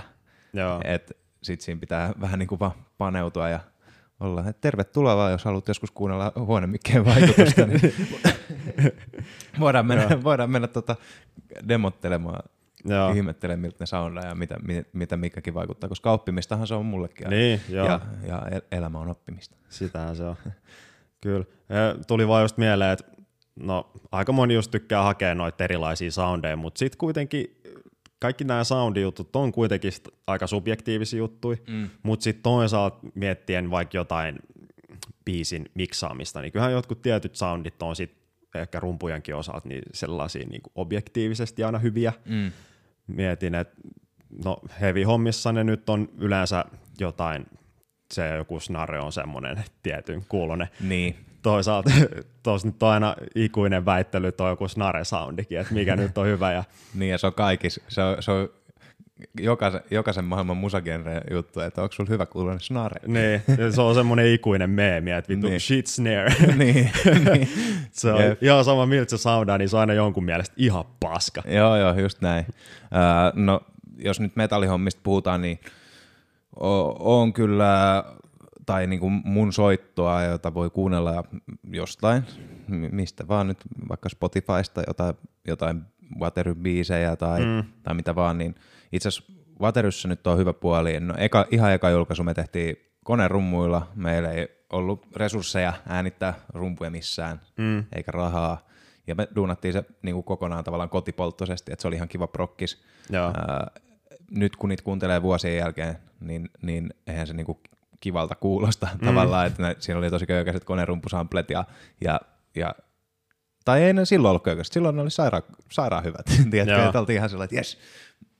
Mutta sen jälkeen, kun me ollaan sitten niinku tehty noin muut levyt, me käytiin se Wateryn toka EP äänittämässä Suomenlinnan studiossa, Joo. niin sen mä soitin niin kuin Suokin, Suokin studion kumuilla ja, ja meidän frendi Victor äänitti sen ja miksasi ja näin, niin tota, siinä oli niin kuin sitten luomurummut tavallaan tuollaisessa niin kuin metalli punkkihommassa ja, ja mä en muista laitettiinko me siinä snareen jotain ihan pientä trigausta, mutta, niin kuin, mm. mutta et se triggeri ei ollut se pääsoundi. Ja sitähän se usein onkin, niin kuin, että, että jos sulla on luomusoitetut rummut, mutta sinne kaipaisi vähän jotain, niin se triggeri on tavallaan vaan leiri. Niin. Ihan sama, Joo. missä rummu sitä käyttää. Mm. Mutta sitten me äänitettiin sitä seuraavat niin kuin, öö, tuolla treeniksellä, että se tota, kolmas julkaisu Watery äänitettiin itse, mm. ja meidän kaveri, kaveri Tuomas sitten miksasi sen Sonic Pump Studiolla, että se oli kiva, ja osa tehtiin, osa, osa tehtiin siitäkin miksauksesta niin kuin kotona ja kuunneltiin sitä yhdessä näin, mutta kuitenkin, että ei ollut mikään semmoinen, että nyt mennään viikoksi studioon ja levyn pitää olla valmis, vaan ne oli tollain, että mä äänitin itse sen levyn rummut, oliko siinä kahdeksan biisiä, ja mä olin tuolla treeniksellä viikko, äänitin omaa soittoa, se oli ihan hirveätä. en voi suositella kenellekään. Siinä kävi onneksi välillä frendejä komppaamassa, mutta niinku paljon mä vietin siellä aikaa yksin. Painoin rekki, en ollut treenannut tarpeeksi biisejä, oli liian vaikeita juttuja. Sitten vaan oli sellainen, niin kuin sä märedit siinä omassa soitos. Mm. Sitten kuuntelin, että no hitsi, nyt meni näin ja nyt meni näin ja nyt meni näin. Vahvimpana tässä on edelleen se, että mä en treenannut tarpeeksi niitä. Sitten se on vähän niin kuin soitellen sotaa meininki, miten se tuli tehtyä, mutta sen lisäksi mä vielä editoin ne. Ja tota, mä editoin niin kuin oman soiton ja se oli niin kuin viimeinen naula arkkuun, Mut, mutta se oli myös todella opettavaista.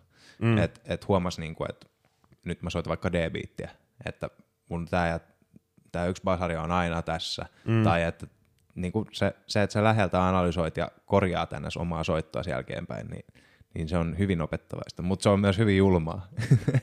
se on jo Taas lähti vähän aihe lentoon, mutta Joo, anyway, mutta niin tuossa tuli tosi hyvä pointti. pointti esille, koska toi on eräästä, eräässä podcastissa, mitä kuuntelen aina välillä, niin siinäkin tulee hyvin esille aina toi, että, että kaikista tai yksi semmoisia parhaimpia asioita, millä sä voit opettaa itseesi noin niin kuin soiton tiimoilta, niin että äänittää itseä mahdollisimman Joo. paljon, koska silloin kun sä äänität itse, sä kuuntelet sen sun äänityksen, saat saman tien feedbackia sitten, että mikä siinä oli hyvää, mikä siinä oli huono, ja sitä kautta sä pystyt lähteä niinku korjailemaan niitä, niin. ö, missä nyt on ikinä korjattavaa. Just näin, just Kun näin. se on sitten taas, jos muuten vaan soittaa ja sit sä äänität ittees vaan silloin, kun äänitetään vaikka jotain julkaisuja, biisejä, silloin, kun vaikka joku levy, niin, niin, niin, silloin kun on pakko äänittää, niin, niin. niin silloin se on sitten taas semmoinen kauhean shokki, että kun sä vedät vaikka se jonkun kitara riffiin sinne ja sitten sitä kuunnellaan ja sit sä oot silleen, hei, toihan kuulostaa ihan paskalta. Niin, Mikä niin. juttu. Se on, sitä kannattaa tehdä Todellakin. Silleen, no suht säännöllisesti Joo. Sit kuitenkin. Ihan himassa vaikka jollain Davilla niin oli, tai mikä se sun instrumentti onkaan, niin niin äänittää itseään ja kuuntelee sitä omaa soittoa. Joo, just näin. Ja toki sit siinä on se, että sä oot aina itse pahin vihollinen, että, että siinä myös, mutta se ei ehkä tule tuossa itse itseään äänittäisi, mutta sanotaan, että studiossa vaikka, että sulla on joku tietty visio, miten sä haluat soittaa, ja sit sä vedät sen ihan sairaan hyvin, ja sit sä oot silti sillä että ei riitä. Tai tiedätkö sillä että niin. toki, toki en tiedä, auttaako vai vaikeuttaako se itteensä äänittäminen tota asiaa, koska sittenhän se koko ajan tosi kartalla, että miltä sun soiton pitäisi kuulostaa. Niin, totta. Ja, ja sitten siinä ehkä itse näen, että siinä saattaa myös helposti niin kuin olla se ansa, että sitten sä et ole ikin tyytyväinen, koska sä tiedät, että sä oot kerran himas soittanut jonkun samanlaisen jutun paremmin, mm. ja, ja niin kuin, että sä haet sitä aina uudestaan ja uudestaan. Siinä mielessä siis, ja sitten sehän, sehän voi myös olla ihan taitolaji, että osaa erottaa ne asiat sillä että hei, nyt vedetään Joo, joo mä luulen, että tuossa on enemmän just toi, että siinä täytyy ehkä enemmän oppia siihen, että tiedostaa sen, että mm. milloin otto on hyvä. Niin, ja niin. siis siis kun taidehan ei ole koskaan valmista. Niin, sä voit aina, hyvä. sä voit hieroa jotain asiaa aina ihan loputtomiin. Se on niinku fakta. Todellakin, todellakin. Et se on vaan just se taito, että milloin tietää, että tämä on tää palvelee tätä hommaa nyt, tää on tässä. Mm, mm. Et jos tulee vaikka semmoinen fiilis äänittää jotain rumpuja ja sitten on silleen, että ei tämä nyt mennyt hyvin. Mm. Mutta sitten jos kuuntelee sitä ja kaikki on silleen, että mutta tämä istuu tähän biisiin helvetin hyvin, kun tämä on vedetty just näin, niin. niin silloin kannattaa antautua sille ajatukselle, että se on hyvä, mm. eikä silleen, että no mut kun mä voisin ehkä yrittää uudestaan, jos mä saisin vedettyä sen Niin. vähän paremmin vielä, Niin. mutta kun tarviiko sen olla parempi Nimenomaan, nimenomaan. Ja sitten myös vielä tuohon tuoisin mukaan sen fiiliksen. Siinä, että Niin, sanotaan, että sä otat, sä otat eka oton jotain, vaikka lähtee joku kova skeba soolo. Ja sä otat Mm. eka oton sitä sooloa. Ja se ei mene täysin puhtaasti, mutta sulla on ihan saatana hauskaa, kun sä soitat sitä. Ja sitten sen jälkeen sä oot sillä turhaudut siihen esimerkiksi, tai et, niin oot sillä että hei, et en mä digaa tosta. Ja sitten sen jälkeen sä oot asettanut jo itselle sillä että hei mä oon nyt soittanut sen kerran, siinä oli sairaan hyvä fiilis, mutta mun pitää tehdä Mm. paremmin. Niin mitä sille fiilikselle käy? Vedät sä sen aina sillä samalla innolla, kun sä oot vetänyt sen ekan Nee. kerran, ja se kuuluu siinä soitossa. Nee, se Satana just. nyt haisee, niin kuin suupielet on jossain lattiarajassa, Nee. niin kuin, että on niin kova meno. Ää, ja, ja sit sä oot kamppailemaan sitä vastaan, että hei, että toi oli ihan ok, mutta mä pystyn soittamaan paremmin. Nee. Niin, niin, niin tavallaan mikä se seuraava auton fiilis on siihen ekaan verrattuna. Mutta, mm. mutta noi on, noi on paljon, noissa on paljon asioita ja sitten välillä ehkä yksi Maikka koulussa aikoinaan sanoi, että sit, sit, jos tulee se suuri turhautuminen, niin kuule kääretorttu kahvit ja pieni tauko ja unohdetaan koko homma. Sitten mennään takaisin sinne, että no niin, että kokeillaanko. Joo, mutta kyllä se tuossa tuli mieleen, että kyllä meilläkin on ollut niin kuin tällaisia keissejä, että esimerkiksi jotain boksujuttuja, niin studiossa ollaan äänitetty, Mm. niin, niin, niin, niin ollaan yritetty jotain ottoa, ja sitten sit ollaan kaikki oltu silleen, että kyllä ne mitä si- silloin pre-pro-äänityksiä tehtiin, niin siellä oli vaan se joku juttu. Niin, Sillä ne oli saatu se fiilis, ja se vaan soundaa ja palvelee sitä biisiä helvetisti paremmin. Kyllä. Niin sitten me ollaan käytetty sitä aikaisempaa ottoa. Joo, joo, joo. Ja, ja se, se on myös äh, tuon niin kuin esituotannon tärkeä asia. Tai Jep. sillä että sulla on laadukas esituotanto. Esimerkiksi vaikka just laulujen osalta. Miksei minkä vaan. Tietenkin se on vähän vaikea, että jos sä oot tehnyt esituotannon vuosi sitten ja, ja sitten te olette vuoden hinkannut tavallaan sitä esituotantoa ja sitten menette ihan eri studiolle, niin sitten sieltä on ehkä vaikea hyödyntää niitä instrumenttiasioita, mutta Ne. lähinnä, että jos laulut äänittää niin kuin oikeasti hyvin jo esituotantovaiheessa, niin sieltä voi hyvinkin käyttää, niin kuin, tai siellä voi hyvinkin olla täysin käyttis matskua mm. levylle, Et, koska laulu on siinä mielessä helppo, että se on parhaimmillaan jopa niin kuin sama mikki, millä laulaa tai Niin, muuta, ja sama, just. sama jätkä, ja, ja noin, niin, niin sitten sittenhän siinä on sillä se on helppo hyödyntää myöhemmin, mm. jos sieltä tuleekin jotain timantteja, mitä ei sittenkin myöhemmin enää saa. Niin, se just. Mutta toi just, mitä sanoitkin, että toi tollainen esituotantohomma, niin kyllä se on ainakin itse niin linjoilla, että, että vaikka kuvittelee, että äänitetään joku albumi ja tehdään sille se esituotanto, Mm. pre-production, niin kyllä siinä melkein kannattaa mennä sillä mentaliteetillä, että nyt tämä levy äänitetään, kaikki äänitetään, Mm. niin kuin ne äänitettäisiin oikeasti. Nimenomaan. Ja sitten ne vaan äänitetään uudestaan, ne niinku varsinaiset äänitykset. Sen lisäksi, että siinä oikeasti ennen kuin tehdään ne varsinaiset äänitykset, niin saadaan se, niin kuin, ö, se kokonaiskuva, että mitä se on ja mitä se tulee olemaan. Mm. Ja siinä he sitten helposti huomaa, että jos nyt jossain on vielä jotain twiikattavaa, ihan Joo. vaikka biisin kirjoituksellisesti. Nimenomaan. ja nimenomaan. tälleen. Ja sitten laulusovitukset sillä mm. ö, olen ollut lukuisia kertoja elämässä tilanteessa, missä on biisit on valmiina, ollut vaikka tosi pitkään. Ja sitten niin kuin, jotkut ei demotaisi lauluja mm. sillä lailla. Ja, se- ja se, on, se on mun mielestä, se on mun mielestä niin kuin nytten, kun multa kysytään, niin se on iso virhe, koska sitten ne, ne ensinnäkin tuo siihen biisiin niin paljon. Siinä, on, siinä pienenee se kynnys, että kun sä oot kuunnellut instrumentaalina näitä biisejä, sä tiedät about vaikka treeneistä, että laulut menee noin ja noin siihen. Mutta sitten sä oot kuunnellut niitä biisejä, biisipohja instruna mm. niin kauan, että sitten kun sinne äänet, ä, ängetään siellä varsinaisessa studiossa laulut, niin on, no okei, ne yleensä kuulostaa tosi oudolta aluksi, koska niihin ei tottunut. Ne. Mutta just se, että jos jo demovaiheessa tehdään edes jotkut laulut sinne, niin ei tarvi olla edes niinku kunnolla vedettyä, vaan jotkut niinku placeholderit puhuu mm. vaikka sanat, että tähän voisi tulla pä, pä, pä, pä, pä, pä, mm. ja, ja näin, niin, tota, niin se helpottaa sit sitä, että kun te menette studioon, niin ei tarvi olla siellä sormisuus, että hei, miten nämä sanat nyt laitetaan oikein tähän biisiin? Nimittäin ainakin itsellä on kyllä ollut usein se, että se laulu, laulujen esituotanto on jäänyt tosi vähälle. Joo. Ja kyllä toi, tota, mä oon huomannut kanssa, että tota on havaittavissa, että eh, noista lauluista ei ehkä tehdä demoja aina ihan loppuun asti. Ja tälleen, kun, sit, kun, sit taas kun miettii, että jo bändi, niin siellä on tyypillisesti ne kaksi kitaraa ja bassokitara ja rummut mm. ja sitten se laulu. Mm. Niin se, että kun kirjoitetaan biisejä ja instrumentit tehdään niinku valmiiksi asti ikään kuin, ja sitten vasta aletaan niitä lauluja hieroa sinne päälle, mm. ja ei välttämättä edes valmiiksi asti ennen studioa, niin on se mun mielestä vähän outo, se on kuitenkin yksi niistä elementeistä, niin. mitkä luo sen koko biisin. Oma instrumentti. Niin, se on se yksi instrumentti siellä niin. kaiken muiden niinku, mukana. Niin. niin. miksi sitä ei ottaa samalla tavalla mukaan siihen koko prosessiin? Niin. Se on tietysti, bändit toimii eri tavoilla tälleen. Mä ainakin näen sen, että se on yksi iso elementti, ellei jopa vähän isompi kuin muut. Mm. Riippuu tietysti vähän bändistä ja biiseistä, mutta kyllähän niin laululla on tosi iso merkitys. Kuitenkin. Todellakin.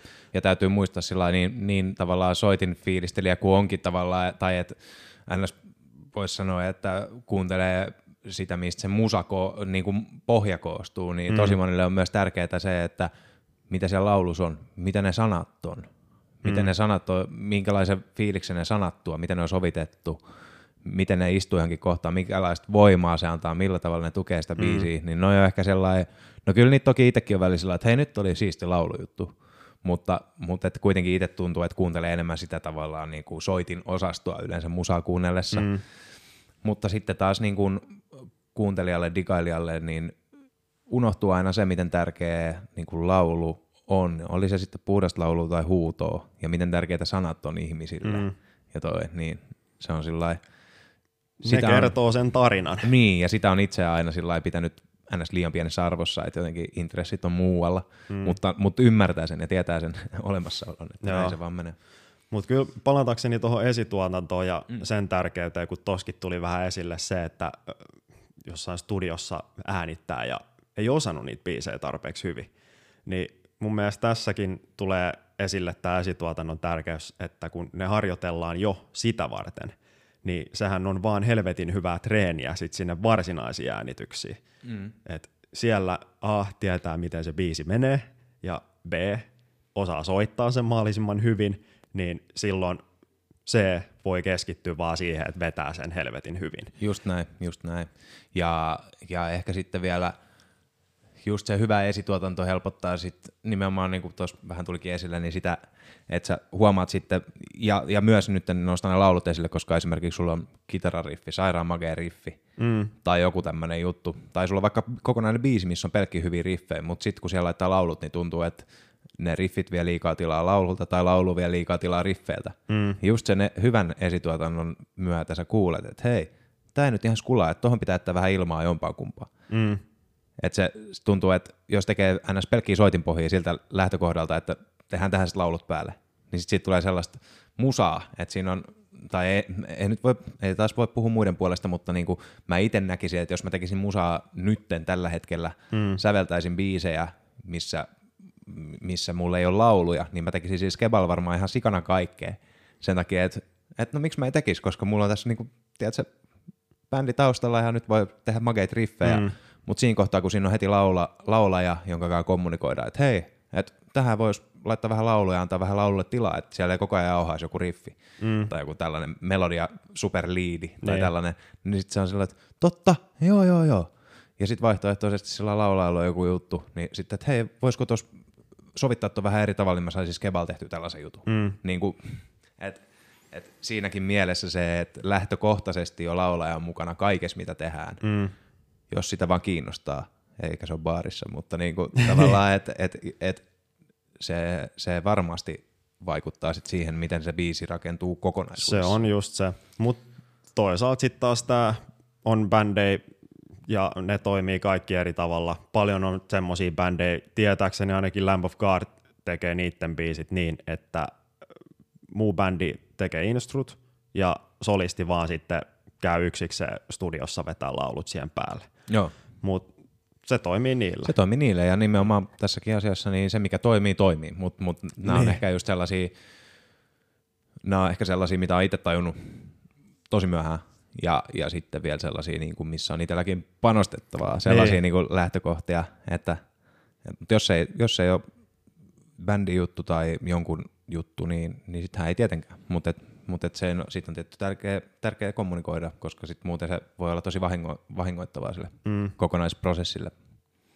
Mutta se on niin kuin sä tuossa aikaisemmin sanoitkin, niin elämähän on sitä oppimista koko ajan, että mm-hmm. opitaan, opitaan uusia asioita. Tuosta muuten toi telkkari on ollut koko ajan päällä. Onko se häirinnyt, häirinnyt sua ollenkaan? Ei, sieltä tulee kaikki hyvin mainoksia. Se, se, on, se on tuossa mutella kyllä, mutta tota, nyt vasta jotenkin hoksasi. Että... Ei se haittaa, se, se on ihan alright.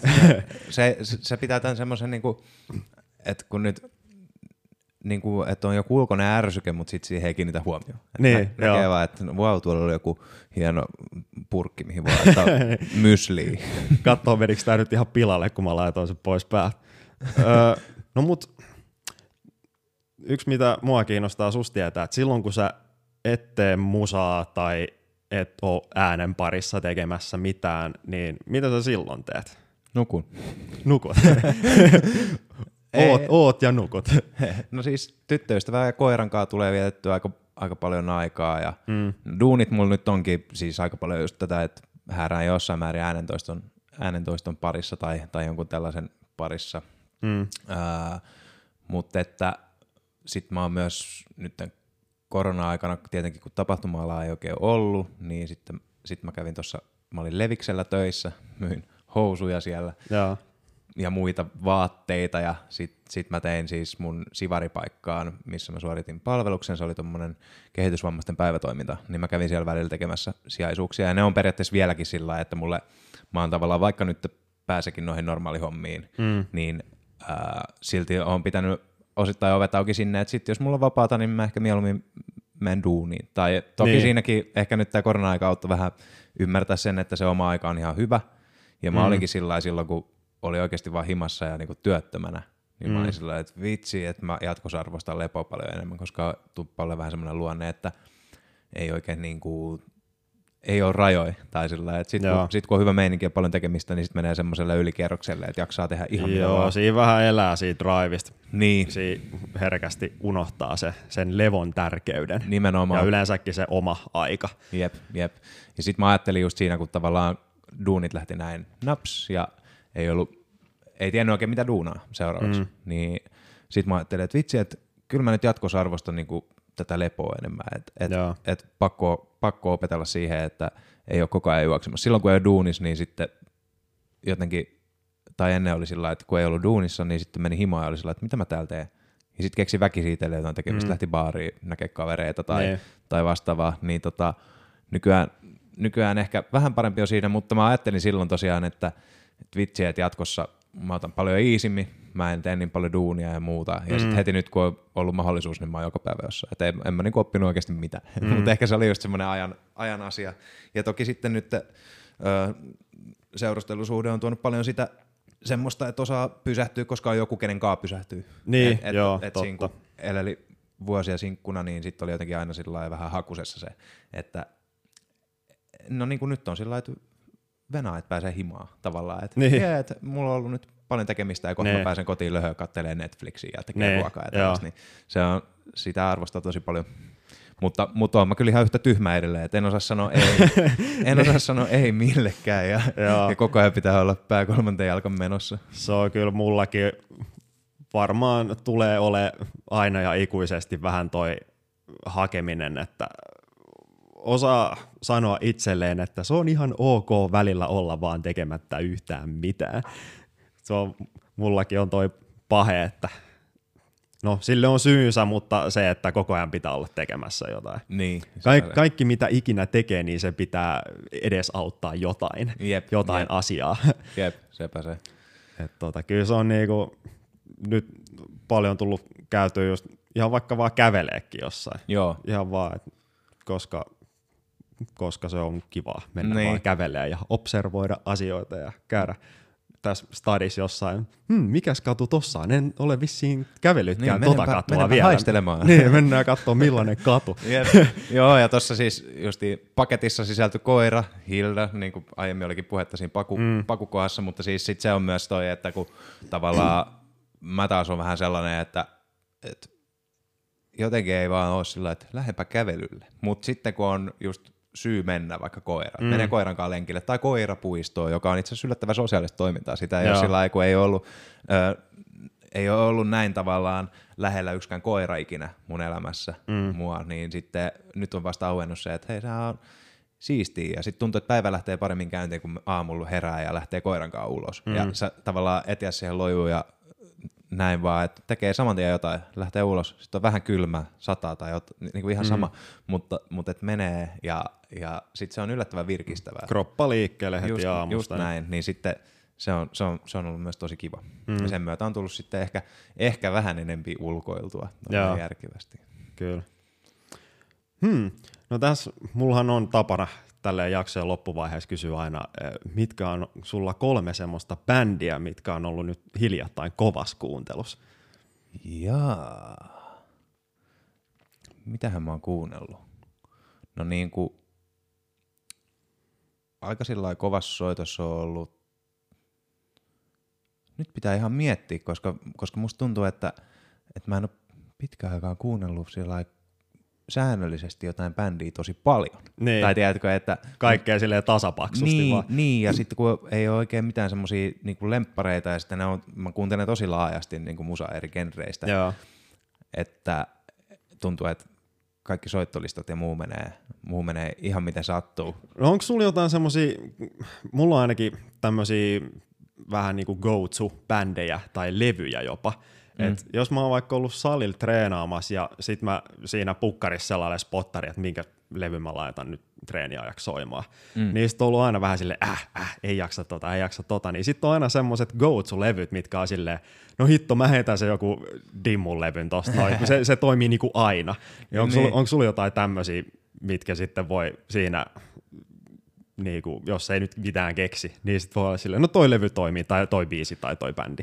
Joo, no siis sillä Turnstile on ollut, ne julkaisi itse asiassa uuden levyn, Glow, Glow, On, ja se oli, se oli aika kova kamaa. Itse asiassa ne pääsi, niin kuin, se on kuitenkin tavallaan, siinä, siinä on jätki, ne jätkät on eri jostain hardcore-bändeistä Jenkeissä, mm. ja sitten vähän semmoista surfi-olemusta, ja sitten pisti semmoisen porukan kasaan, ja siis se on, kyllä, se on kova kamaa. Se on ehkä aika yksi semmoinen go-to, että et semmi yksinkertaisia biisejä ja nyt varsinkin tuo uusi levy, niin se oli jopa aika popahtavaa paikotellen.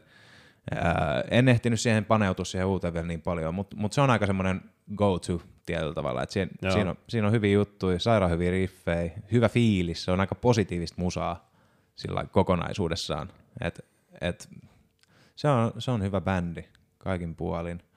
Uh, no sitten ehkä just tuolta raskammalta osastolta siis semmoinen kuin Slope, Okay. Mä muista, ne on jostain Euroopasta mun mielestä, olisiko ollut, olisiko ollut peräti saksalainen bändi. En, en muista nyt ulkoa, mutta niillä on aika hauska meininki just sillä että kaksi laulajaa, kitaristi, basisti, rumpali ja sitten aika häröi, häröi biisejä. Ja hmm. Se, se, se, on suositus, jos, jos ei ole sitä kuullut. Ei varmastikaan kaikille, mutta meitsi, meitsi on fiilistellyt Joo, sitä. Niin kuin, mä en ole kuullut, täytyy joo, ainakin itse käydä tsekkaa, mikä juttu. Se on aika semmoista niinku, vähän goofy, goofy musaa, mutta kuitenkin pyörii niinku siinä semmoisessa. Ne on, ne on jos, joksenkin samanlaisia sen Turnstilein kanssa, Joo. mutta että Slopilla on vähän enemmän semmoista kieliposkella meininkiä hava- havaittavissa siinä musassa. Uh, no sitten semmoinen suomalainen bändi kuin Magenta Sky Code. Tota, siinä on toi Jori Sjöruus, eli se on pitkä linja musatekijä.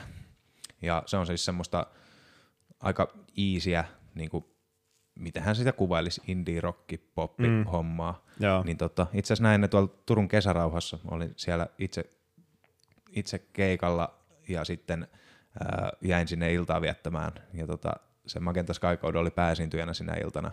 Joo. Kävin kuuntelemaan, niin oli kyllä oli siistiä musaa. Sitä, sitä on kuunnellut ja sille suositus. Se oli bändi, josta mä en tiennyt, vaikka ne on ollut aika pitkään toiminnassa. Okay. Niin tota, ja kiitos Spotify-radiolle. Sieltähän se on ihan loistava, että et laittaa sieltä jonkun biisin soimaan ja, ja sitten vaan, että samantyylisiä ja mm. antaa pyöriä, niin sieltä mä oon löytänyt ihan sairaan paljon. En välttämättä niinku semmosia bändejä, jotka on tehosoitossa, mutta yksittäisiä biisejä. Joo. Ja hyvä esimerkki oli, kun oli Leviksellä töissä ja me laitettiin itse aina musat sinne, mitä soi liikkeessä. Niin mm. sitten teki siinä duunia, laittoi jonkun jutun, sitten sen jälkeen sieltä lähtee radiosta soimaan. Sitten jossain vaiheessa kuuntelee vaan, että hei nyt tulee muuten hyvä biisi ja sitten otti ylös se. Niin Joo. tiedätkö sillä lailla, että ei istu paikallaan vaan tuolla, että se on aina taustamusaa, mutta sitten sä poimit sieltä jotain asioita, että hei toi oli ihan sairaan hyvä. No, mä oon itse asiassa tuosta samaa ehkä just treenates tehnyt, että jonkun random soittolista vaan pistää shufflella ja sitten sit siellä siinä treenatessa huomaa, että tulee semmoinen pikkuinen stank face jo silleen, mikä vittu tää on. Yeah, sitten sit yeah. kaivaa sen puhelimen esiin ja painaa sen tykkäyksen siihen, ettei se vaan unohdu kyllä. se biisi. Niin joo, joo. Tota, tota tulee kyllä itsekin tehty. Todellakin. Tota, Tuossa tuli vaan, mainitsit, että poppielementtejä, mm. niin tuli vaan mieleen, kun mä en tiedä miten paljon sä kuuntelit Bring Me The Horizonia, mm. mutta nehän julkaisi nyt ihan tässä hiljattain uuden biisi, ja tota, mä oikein vieläkään osaa sanoa, mitä mieltä mä oon siitä. Ah. Mä en oo siitä BMTH uusimmasta kautta viimeisimmästä tuotannosta, mä en oo mikään hullu superfani, mä tykkään ehkä enemmän siitä vanhemmasta. Mm. Sehän on mennyt semmoiseksi aika poppi-bändiksi. Mutta tota, kyllä ne tekee sen sit kuitenkin aika hyvin. Joo, ehdottomasti. Ei se, ei se niinku mitään, mitään huonoa kamaa. Toi viimeisin oli vaan Oliko se niinku liikaa? Se, kun siinä on, mä just jäin miettimään, että onko se nyt vaan semmoinen average pop-biisi, missä on särökitara. Niin, niin, niin. Mutta sitten siinä on kuitenkin jotain, mikä siinä toimii. Et mä en nyt oikein osaa vieläkään sanoa, että onko se niinku hyvä mm. vai onko se huono. Joo, tai on hassu. Mä oon tippunut siis Bring Me The Horizonista kärryiltä aika lailla silloin, kun se sateenvarjolevy tuli. Mikä sen nimi oli? En mä muista. Oh, ja onko se joku nimikkolevy niin, sitten niin. vaan?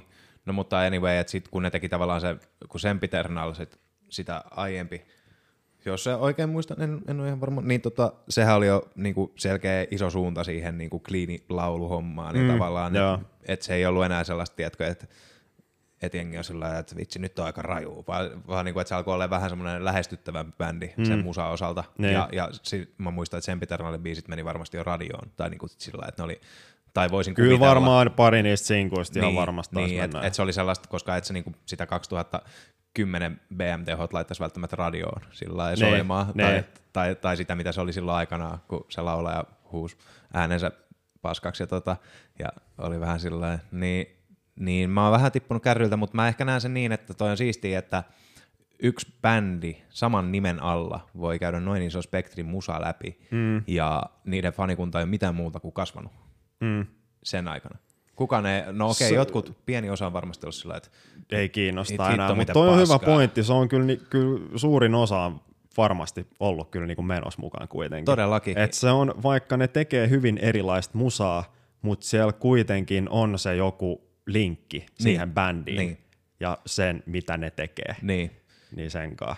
Ja sitten nyt joku kuulee jotain noita uusia biisejä, ja sitten menee kuuntelemaan se vaikka eka levy jotain, sitten sillä, että häh? Niin, mikä juttu? Onko tämä sama bändi? tai sillä että yeah. niin kuin, et, mutta se on, se on aika uskomatonta ja siis ne on pitänyt se tosi hyvin. Ja, ja siis siellähän tuli mieleen vielä tuosta, kun mä en ole kuullut sitä uusinta biisiä, voisi mielenkiintoista tsekata, mutta niin kuin, että musta tuntuu, että tuossa mittakaavassa, missä ne tekee ja noilla tuottajilla mm. ja tuolla, niin, niin se musa voi olla niin kuin, vaikeasti lähestyttävää tai ymmärrettävää, jos siltä toivoo jotain, mm. mutta ne on ihan varmasti hyviä. Niin kuin tiedätkö, joo, tuotannon tasolla joo. ja muuten. On, on siis kyllähän ne niinku hyviä, hyviä niin. biisejä niin. on kuitenkin Jep. aina. Vähän sama kuin Justin Bieber, että se välttämättä allekirjoita sen niinku musaa, mutta ne biisit on ihan saatanan hyviä. Joo. Siis jokainen sen biisi, niitä on niinku ilo kuunnella, koska ne on niin nerokkaasti duunattuja. Mm. Ne on niin hyvin tuotettuja.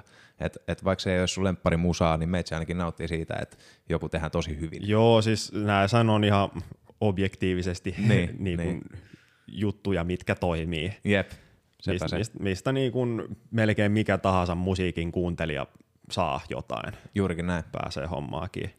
Kyllä, mutta joo, se oli mulle hirveän kattava vastaus tuossa siihen, siihen tohon, tohon, että mitä, jos pitäisi sanoa jotain tiettyä, mitä kuuntelee, että – et se on jotenkin, tuntuu, että se on niin hajanaista ja, ja sitten toisaalta mä oon nyt myös ollut suhteellisen laiska kuuntelemaan musaa, siis tosi mm. pitkän ajan jo, että eh, mä en tiedä miksi, mutta mä oon esimerkiksi ihan pihalla niin kuin kaikista, pääosin pihalla kaikista uusista julkaisuista, mm. öö, mä oon pihalla mitä bändejä on, öö, mä, oon, mä oon tosi niin kuin sillä mä oon ollut osittain aika laiska niin kuin esimerkiksi jos seuraisi vaikka sitä Korepellet-ryhmää, niin sieltä löytäisi varmasti kaikkea. Niin, no ja, sinne aika hyvin jengi aina kaikki niin, uusia julkaisuja käy.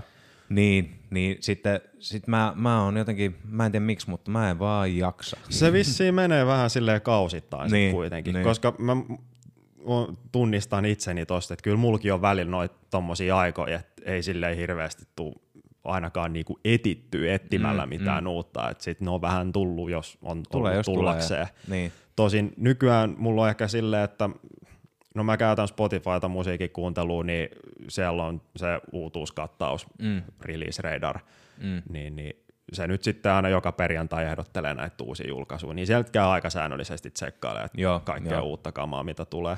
Kyllä.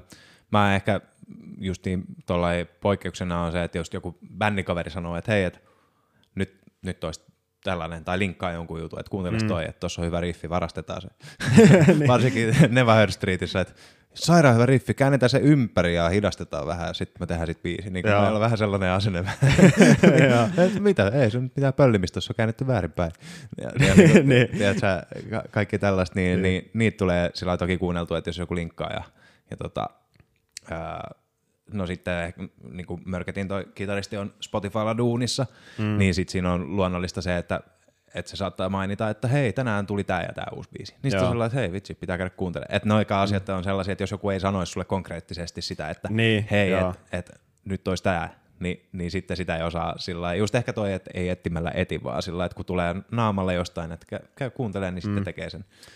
Toi on kyllä, itse on tota, aika niillä linjoilla tai pyrkinyt aina siihen, että jos joku varsinkin sun tuttu tai frendi tai ystävä, mitä ikinä, ehdottaa sulle jotain, mm. niin silloin on joku syy, miksi se just sulle saa ehdottaa sitä. Niin. niin kyllä se kannattaa aina käydä tsekkaa. Oli sitten musaa tai ihan vaikka, että ö, joku frendi ehdottaa, että hei, tonne tuli tommonen uusi ravintola, me käytiin niin, se, ja se niin. oli helvetin jees, että kansi käydä tsekkaa, niin kyllä se kannattaa käydä tsekkaa sitten kuitenkin. No.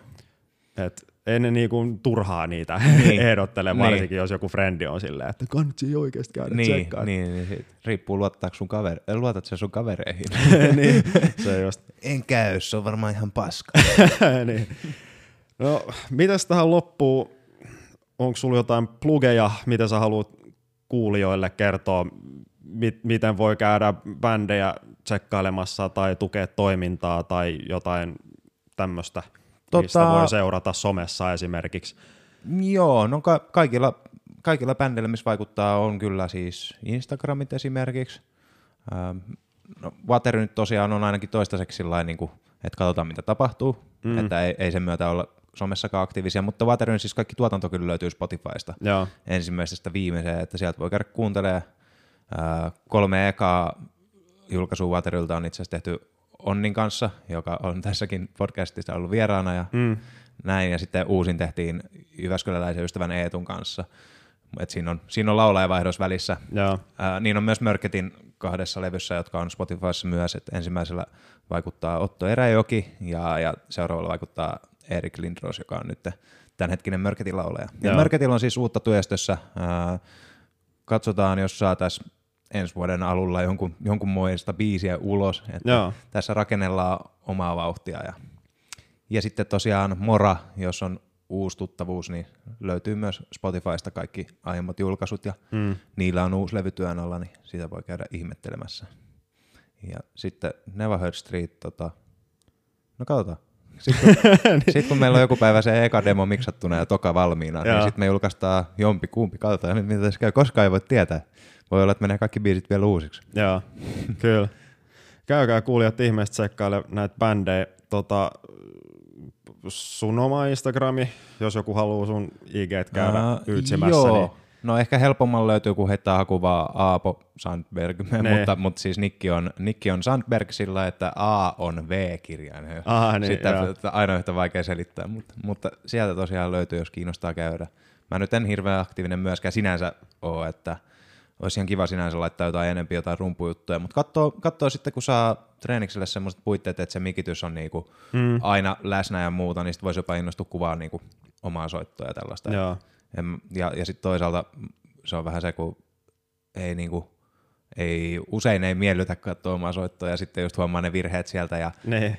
mä en omasta mielestäni ole mitenkään hirveän hyvä rumpali, että mä osaan niinku soittaa jotain asioita, mutta, mutta sitten mä en treenaa ja, ja tiedätkö, mulle, se ei ole mulle semmoinen ylpeyden aihe niin, ollut niin, ikinä. Että mä oon aika harrastelija muusikko ja mä oikeastaan treenaan vaan treeneissä. Niin, joo. niin sen myötä tuntuu vähän luonnottomalta niin kuin brändää sitä omaa soittoa, koska se ei ole mun semmoinen oikeasti semmoinen vahvuus, vaan se on mm. vaan asia, mitä mä nautin tehdä. Ja niin, mutta niin. toisaalta se on myös yksi mitä moni varmasti tykkää No tsiikata, että ei se soitto tarvi olla teknisesti ihan semmoista 100 prosenttia, vaan että kunhan siitä välittyy se joku Niin, tie- fiilis. fiilis. Se on ihan totta, se on ihan totta. Ja olen mä saanut kommenttia, että niinku soitto on kiva katsoa ja siitä tulee toki tosi hyvä mieli. Niin. Ja vähän sillä niinku muistaa, että hei, et jotkut oikeasti niinku digaa nähdä, kun mä soitan. Joo. Et, et se, se, ei ole vaan itselle semmoinen, että on kivaa, vaan että mm. joku muu saa siitä sen kokemuksen, että hei, onpa kiva katsoa, kun Aapu soittaa. Niin onhan se, onhan se tosi magea juttu. Joo. Tota Ö, joo, Joo, itse asiassa tuosta siitä teidän Kusti pakettiautosta, siellä oli myös oma joo, IG. Joo, jos kiinnostaa, äh, sekin nyt varmaan vähän hiljenee tässä, kun talvi tulee ja, ja Kusti menee talviunille, mutta, mutta sieltä näkyy siitä rakennuksesta vähän videoita ja, ja sitten siellä on julkaisuja meidän reissuilta ja muuta, mutta se löytyy nimellä Kusti The Van, jos, jos haluaa käydä, jos kiinnostaa. ja, tota, ja sitten myös, että jos joku on miettinyt tällaista projektia ja, ja kiinnostaa jotkut käytännön asiat, niin saa toki laittaa viestiä vaikka sinne Kustiin Instagramiin ja me voidaan yrittää vastata. ei, Joo. ei, luvata, että, ei luvata, että onnistutaan. Niin, mutta- ainakin niitä omia kokemuksia, tai teidän kokemuksia. niin, todellakin. sieltä. Joo, ehdottomasti tervetullutta. Joo. Itse asiassa tuosta tuli toi, niin, niin, niin, toi reissu esille, niin öö, nythän sä olet lähdössä tyttöystäväsi kanssa niin sanotulle oikealle reissulle, että sulla oli, kun sä tulit tähän näin, niin sulla oli tuossa reppu pakattuna täyteen ja sulla on aamulla aikainen herätys. Minne te lähdette? Mä olin puoli tuntia myöhässä, kun mun piti pakata. tota, joo, me lähdetään Portugaliin huomenna.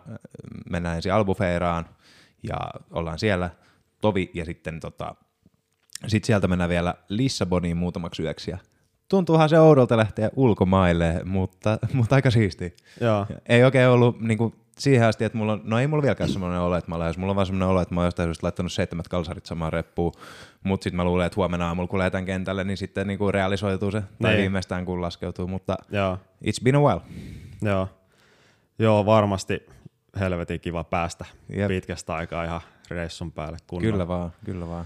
Hei, mut kiitos Aapo, että tälleen vielä illalla ennen aamun aikaista lähtöä, niin Totta kai. tota, tulit, tulit tänne mun tykö tota, höpöttelee juttuja. Kiitos kunniasta, tämä oli mukavaa. Joo, ja tota, oikein mukavaa reissua teille. Kiitos paljon, kiitos paljon. Kauan te olette viikon? Ää, viikko. Tai Joo. me tullaan, niinku, mikäs päivä nyt on? Nyt on keskiviikko. Joo. Me tullaan ensi viikon perjantain back. Eli, Joo, joo, eli okei. sillä periaatteessa viikko ja yksi päivä. Joo. Kyllä. Ei siinä. Palelkaa te täällä, minä lähden lämpöön. Joo. Hyvää reissua ja kiitos paljon Aapo. Hei, kiitos. Aapo lähti reissuun ja no tämä jakso kun tulee ulos, niin hän on todennäköisesti tullut jo takaisin sieltä, mutta tuli vaan mieleen tosta, että nyt kun alkaa tuommoinen ulkomaan matkailukin ole jo mahdollista, niin ehkä se on merkki siitä, että tämä maailma alkaa pikkuhiljaa aukeamaan ja sitä myötä nuo keikatkin rullaamaan ihan normaalisti. Mm, muistetaan olla asiallisesti siellä keikoilla ja mikäli huomaa jotain toimintaa, mikä olisi syytä puuttua, niin puututaan siihen. Tehdään live-tapahtumista semmoinen paikka, missä kaikilla olisi turvallista ja mukavaa olla. Tässä oli tämänkertainen jakso. Iso kiitos sinulle rakas kuulija, kun kuuntelit tänne loppuun asti. Sois ensi kertaan. Moro!